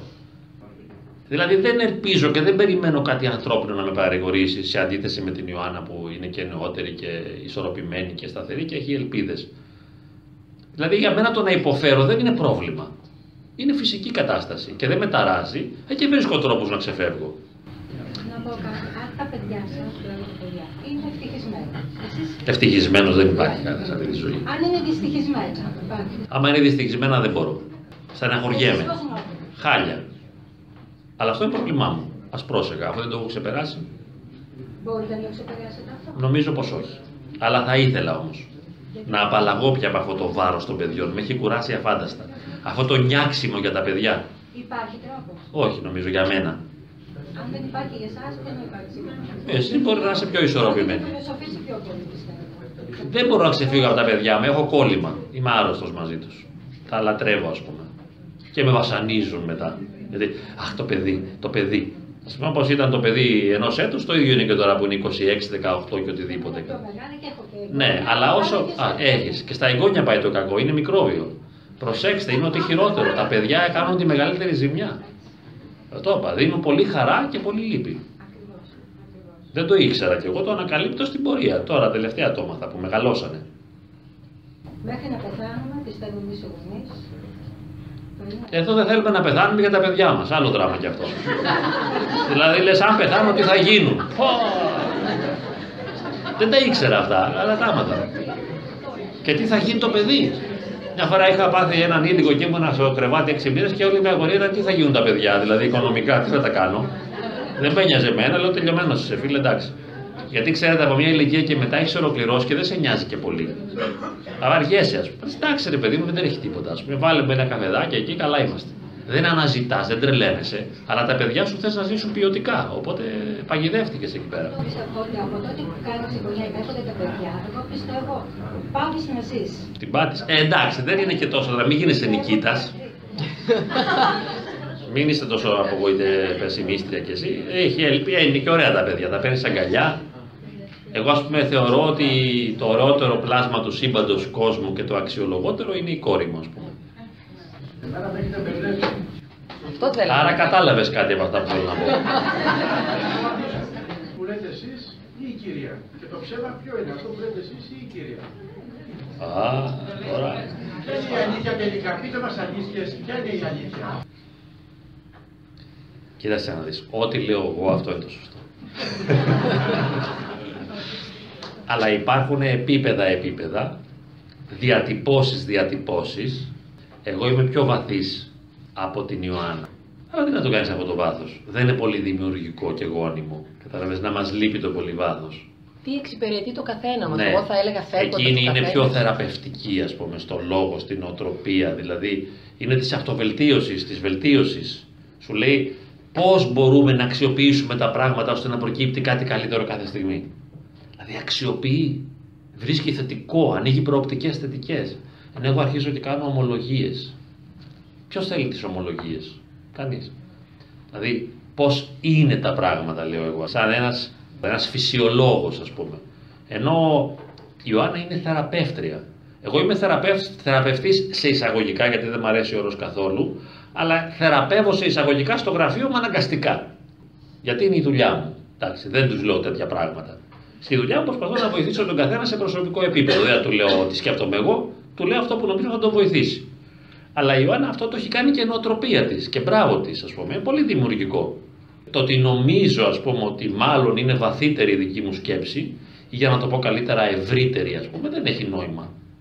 Να πω πάντως εδώ ότι έχω χρησιμοποιήσει πάρα πολύ το υλικό από τον εξαίρετο πραγματικά συνάδελφο κύριο Νικήτα Καφιό και Συνάδελφος συμπείτε τώρα. ψυχολογία και θρησκεία στην ιστοσελίδα που έχει υπέροχες θετικές διαβεβαιώσεις αυτός ο άνθρωπος που μπορεί να σας φαίνεται ότι είναι πεσημιστής Είπαμε, τις στη οποίες δουλειά, τις άλλο. χρησιμοποιώ πάρα πολύ στη δουλειά μου και είναι οι θετικές διαβεβαιώσεις από τον κύριο Νικήτα Καφιό. Δηλαδή, έχω κλέψει Θετική πολλά πράγματα. διαβεβαίωση. Τα λέει αυτά τώρα. Κοίταξε, θετική διαβεβαίωση είναι να λες για παράδειγμα είμαι καλά, όλα θα πάνε καλά, μπορώ να τα καταφέρω, Πολύ υλικό, είμαι πολύ. δυνατός, ε, είμαι αξιόλογος. Ε, Χρειάζεται να τα λέει ο άνθρωπος αυτά όταν το έχει ανάγκη. Αλλά άλλο τώρα θεραπευτικά τι μου χρειάζεται να λέω για να με βοηθώ και άλλο τι είναι. Να πούμε το θεμελιωδέστερο Βάθος. ερώτημα της φιλοσοφίας. Ο Χάιντεγκερ λέει τι είναι το είναι ας πούμε.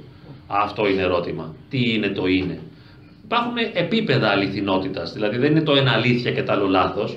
Γιατί αν πω ας πούμε να αγαπώ το παιδί μου είναι σωστό. Αν πω να το βοηθώ είναι σωστό. Αν πω να το νοιάζομαι πολύ είναι σωστό. Αν πω και πάλι να ξεκολλήσω από το παιδί μου για να μην είμαι εξαρτημένος και δεμένος, είναι και αυτό σωστό σε ένα άλλο επίπεδο. Όπως αν πω να κάνω μετάνοιες το βράδυ, είναι σωστό. να κάνω τις νηστείες και τα απόδειπνα και όλα αυτά. Και βέβαια, αλίμονο. Αυτό είναι σωστό. Αυτό είναι σωστό. Αλλά δεν σημαίνει ότι αυτό το σωστό θα μου απαγορέψει να πω και μια βαθύτερη σκέψη η οποία έχει μια ισχύ και μια αληθινότητα σε ένα βαθύτερο επίπεδο ή σε ένα διαφορετικό επίπεδο. Για παράδειγμα, τι σημασία έχει όλα, να κάνεις το απόδειπνο, την νηστεία και την προσευχή. Ε, νιώσε τη μηδαμινότητά σου ενώπιον του Θεού. Πέσε κάτω και κλάψου συνειδητοποιώντας ότι είσαι ένα τίποτα. Ωραίο είναι και αυτό. Γιατί μήπως το απόδειπνο έχασε την αξία του; Δηλαδή, λέμε τώρα ας πούμε, για το γάμο. Ποιος άλλος δρόμος είναι καλύτερος από το γάμο; Κανείς. Άμα υπήρχε η Εκκλησία θα τον έδειχνε. Η Εκκλησία έδειξε τους δύο καλύτερους, κοινόβιο και γάμος. Πανέξυπνα. Αυτοί είναι οι δύο βασικοί δρόμοι, οι καλύτεροι. Αλλά είναι σταυρικοί δρόμοι. Είναι σταυροαναστάσιμοι. Τον έρχομαι τώρα κι εγώ και να λέω: Ωρε, δύσκολα τα πράγματα, δύσκολα. Ω φυσιολόγος το λέω. Γιατί τι είναι το πιο δύσκολο πράγμα, Να είσαι παντρεμένος. Το άλλο, να είσαι μοναχός. Τι άλλο είναι πολύ δύσκολο, Να μην είσαι μοναχός και να μην είσαι παντρεμένος. Το να είσαι μόνος δεν είναι ανυπόφορο. Περιόδου που δεν είχαμε σύντροφο, δεν περνάγαμε δύσκολα. Με τι συγκρίνεται το να μην έχει σύντροφο, με το να έχεις. Άλλο δράμα το ένα, άλλο το άλλο. Όπως και το να είσαι σε μοναστήρι ή να μην είσαι. Δύσκολα πράγματα. Τώρα να πεις ότι υπάρχουν εξαιρέσεις. Υπάρχουν βέβαια. Ένας στου 100, 2, 5, 10% είναι ευλογημένοι, χαρισματικοί, χαρούμενοι. Πάει άλλο στο μοναστήρι και είναι φωτιά. Τον Πορφύριο για παράδειγμα. Από, από τι... ε, πού να τον πιάσεις τώρα τον Πορφύριο; Γι' αυτό λέμε ο Πορφύριος. Αλλιώς θα το κάναμε κι εμείς. Έτσι υπάρχουν οι εξαιρέσεις. Αλλά βλέπουμε πολλές φορές στο YouTube τώρα κάτι καλογέρους φοβερούς αγιασμένες μορφές και έχουν βιώσει και χάρη και τα πάντα και τους βλέπει ότι δεν έχουν λιανθεί οι γωνίες τους. Έχουν ακόμη οξύτητες, έχουν πέτρινα στοιχεία, έχουν καρούμπαλα. Δεν τα έχουν εξηγιάνει όλα. Και βλέπεις και γκρίνια, βλέπεις και παράπονα, βλέπεις και μίζερα και, και ανοησίες βαθιές από ασκητάδες μεγάλους. Παλαιομερολογίτες πολλές φορές. Θυμάμαι εγώ που είχα δει έναν Άγιο στο Άγιο Όρος, πολύ σπουδαίο Άγιο στις καριές, και εγώ ήμουν άπιστος. Είχα πάει δηλαδή ψάχνοντας εκεί πέρα 22 χρονών και μου λέει ο Άγιος Νεκτάριος δεν είναι Άγιος διότι είναι με το νέο ημερολόγιο και το παλαιό ημερολόγιο. Και... Μου λέει για δύο ώρε. Εγώ δεν πίστευα στο Θεό. Και ούτε ήξερα τι είναι Άγιος Νεκτάριος. Και τι μου λες τώρα τέτοια πράγματα, ας πούμε. Είχε φάει κόλλημα με το ημερολόγιο, με το νεκτάριο. Ξεκόλαρε, παιδί μου, να δεις ευρύτερα τα πράγματα. Και πολλές φορές βλέπουμε έτσι κολλημένες καταστάσεις και στα μοναστήρια παντού στους γάμους. Ε, γενικά το ποιοτικό σπανίζει και δεν έχει μεγάλη διάρκεια. Γι' αυτό αν δείτε και εσείς πότε περάσαμε καλά, πότε ήμασταν ευτυχισμένοι και χαρούμενοι. Κάποιες στιγμές, ωραίες στιγμές, υπέροχες στιγμές. Και μετά ο πολύς χρόνος τι είναι, επώδυνος χρόνος. Μπορεί να κάνω και λάθος βέβαια. Πάλι Μπορεί να έχετε εσείς δίκιο γιατί εγώ δεν πολύ εμπιστεύομαι τον εαυτό μου. Την εκκλησία την εμπιστεύω όμως, πω την αλήθεια, όχι τον εαυτό μου. Αλλά λες ας πούμε έτσι είναι τα πράγματα ή αλλιώς; Εγώ λέω έτσι αλλιώς. Δεν είναι ε, διαφορετικό για μένα το λευκό από το μαύρο ή το... Είναι αποχρώσεις του γκρίζου ας πούμε. Δηλαδή η αλήθεια είναι πολλαπλή. Όχι όμως η αλήθεια σε εσκατολογικό επίπεδο που λέμε ότι είναι το πρόσωπο του Χριστού, δεν αλλοιώνουμε τη δογματική της Εκκλησίας, άλλο επίπεδο αληθινότητας και εγκυρότητας εκεί πέρα. Η αλήθεια είναι ο Χριστός. Ωραία. Αλλά άμα το πάρω ας πούμε σε ένα άλλο επίπεδο, είναι αλήθεια που σ' αγαπώ τόσο; Είναι αλήθεια που είμαι τόσο ερωτευμένος μαζί σου; Είναι αλήθεια. Εκεί την πατάνε όλοι και αυτό σας ενδιαφέρει που θα πω τώρα, όσοι είσαστε νέοι. Λέει, μα μου έλεγες ότι με αγαπάς και θα είμαστε για πάντα μαζί και τόσα ερωτικά λόγια ποτέ δεν είχα ξανακούσει. Σου λέει και την αλήθεια. Ποια αλήθεια όμως, που βίωνε εκείνη τη στιγμή. Οπότε τα βιώματά του τα εξέφρασε εκείνη τη στιγμή και ένιωθε μάλιστα ότι είναι και αιώνια. Δεν σε κοροϊδεύσε. Σε έξι μήνες είχε αλλάξει γνώμη. Πίστευε ότι την πάτησε και ότι είσαι κατάλληλη εντελώς και ερωτεύτηκε μια άλλη. Σου λέει πάλι την αλήθεια. Μα με κορόιδεψε, λέει. Καθόλου δεν σε κορόιδεψε. Ε, ξαπάτησε τον εαυτό του, λένε μερικοί πατέρες ή ψυχολόγοι. Καθόλου. Απλώς ένιωθε έτσι. Ότι σε αγαπά πολύ και σε θέλει με χίλια και δεν μπορεί να ζήσει χωρίς εσένα. Και ήταν αλήθεια. Αλλά μετά ήταν μια άλλη αλήθεια που έλεγε ότι δεν αντέχει ούτε να σε βλέπει. Αυτό γίνεται πολύ συχνά στους γάμους δεν μπορείς να δεις τον σύντροφό σου. Αυτόν που αγαπούσες, που κυνηγούσες, που επέμενες και σου λέγανε οι γονείς σου μην τον πάρεις, είναι ακατάλληλος. Γιατί ξέρουν οι γονείς καλύτερα συνήθως αυτά αν είναι όριμοι. Και εσύ τον πήρε, εφάτονε στη μάπα τώρα. Γιατί δεν τον αντέχεις τον άντρα σου; Γιατί δεν έχεις την ικανότητα να αντέχεις τη ζωή; Και τι είναι η ζωή. Ε, θέλει να είσαι τάβρος. Εγώ δεν είμαι. Άμα εσύ είσαι τάβρος, θα αντέξεις τη ζωή. Πείτε, πείτε καμιά διαφωνία ή να φύγουμε να πάμε να φάμε καλαμαράκια. Σουβλάκι να πάω.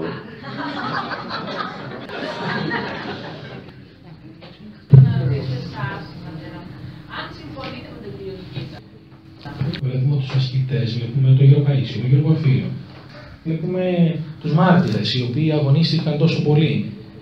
Δεν κοιτάζουμε όμως και λίγο τη ζωή του Χριστού, ο οποίος πραγματοποίησε τόσα ανθρώπινα καθημερινά πράγματα και κοιτάζουμε συνήθως αυτούς οι οποίοι υπερέβαλαν εαυτόν γιατί μέσα τους είχαν τόσο πολύ θέληση να ελκύσουν τη χάρη του Θεού.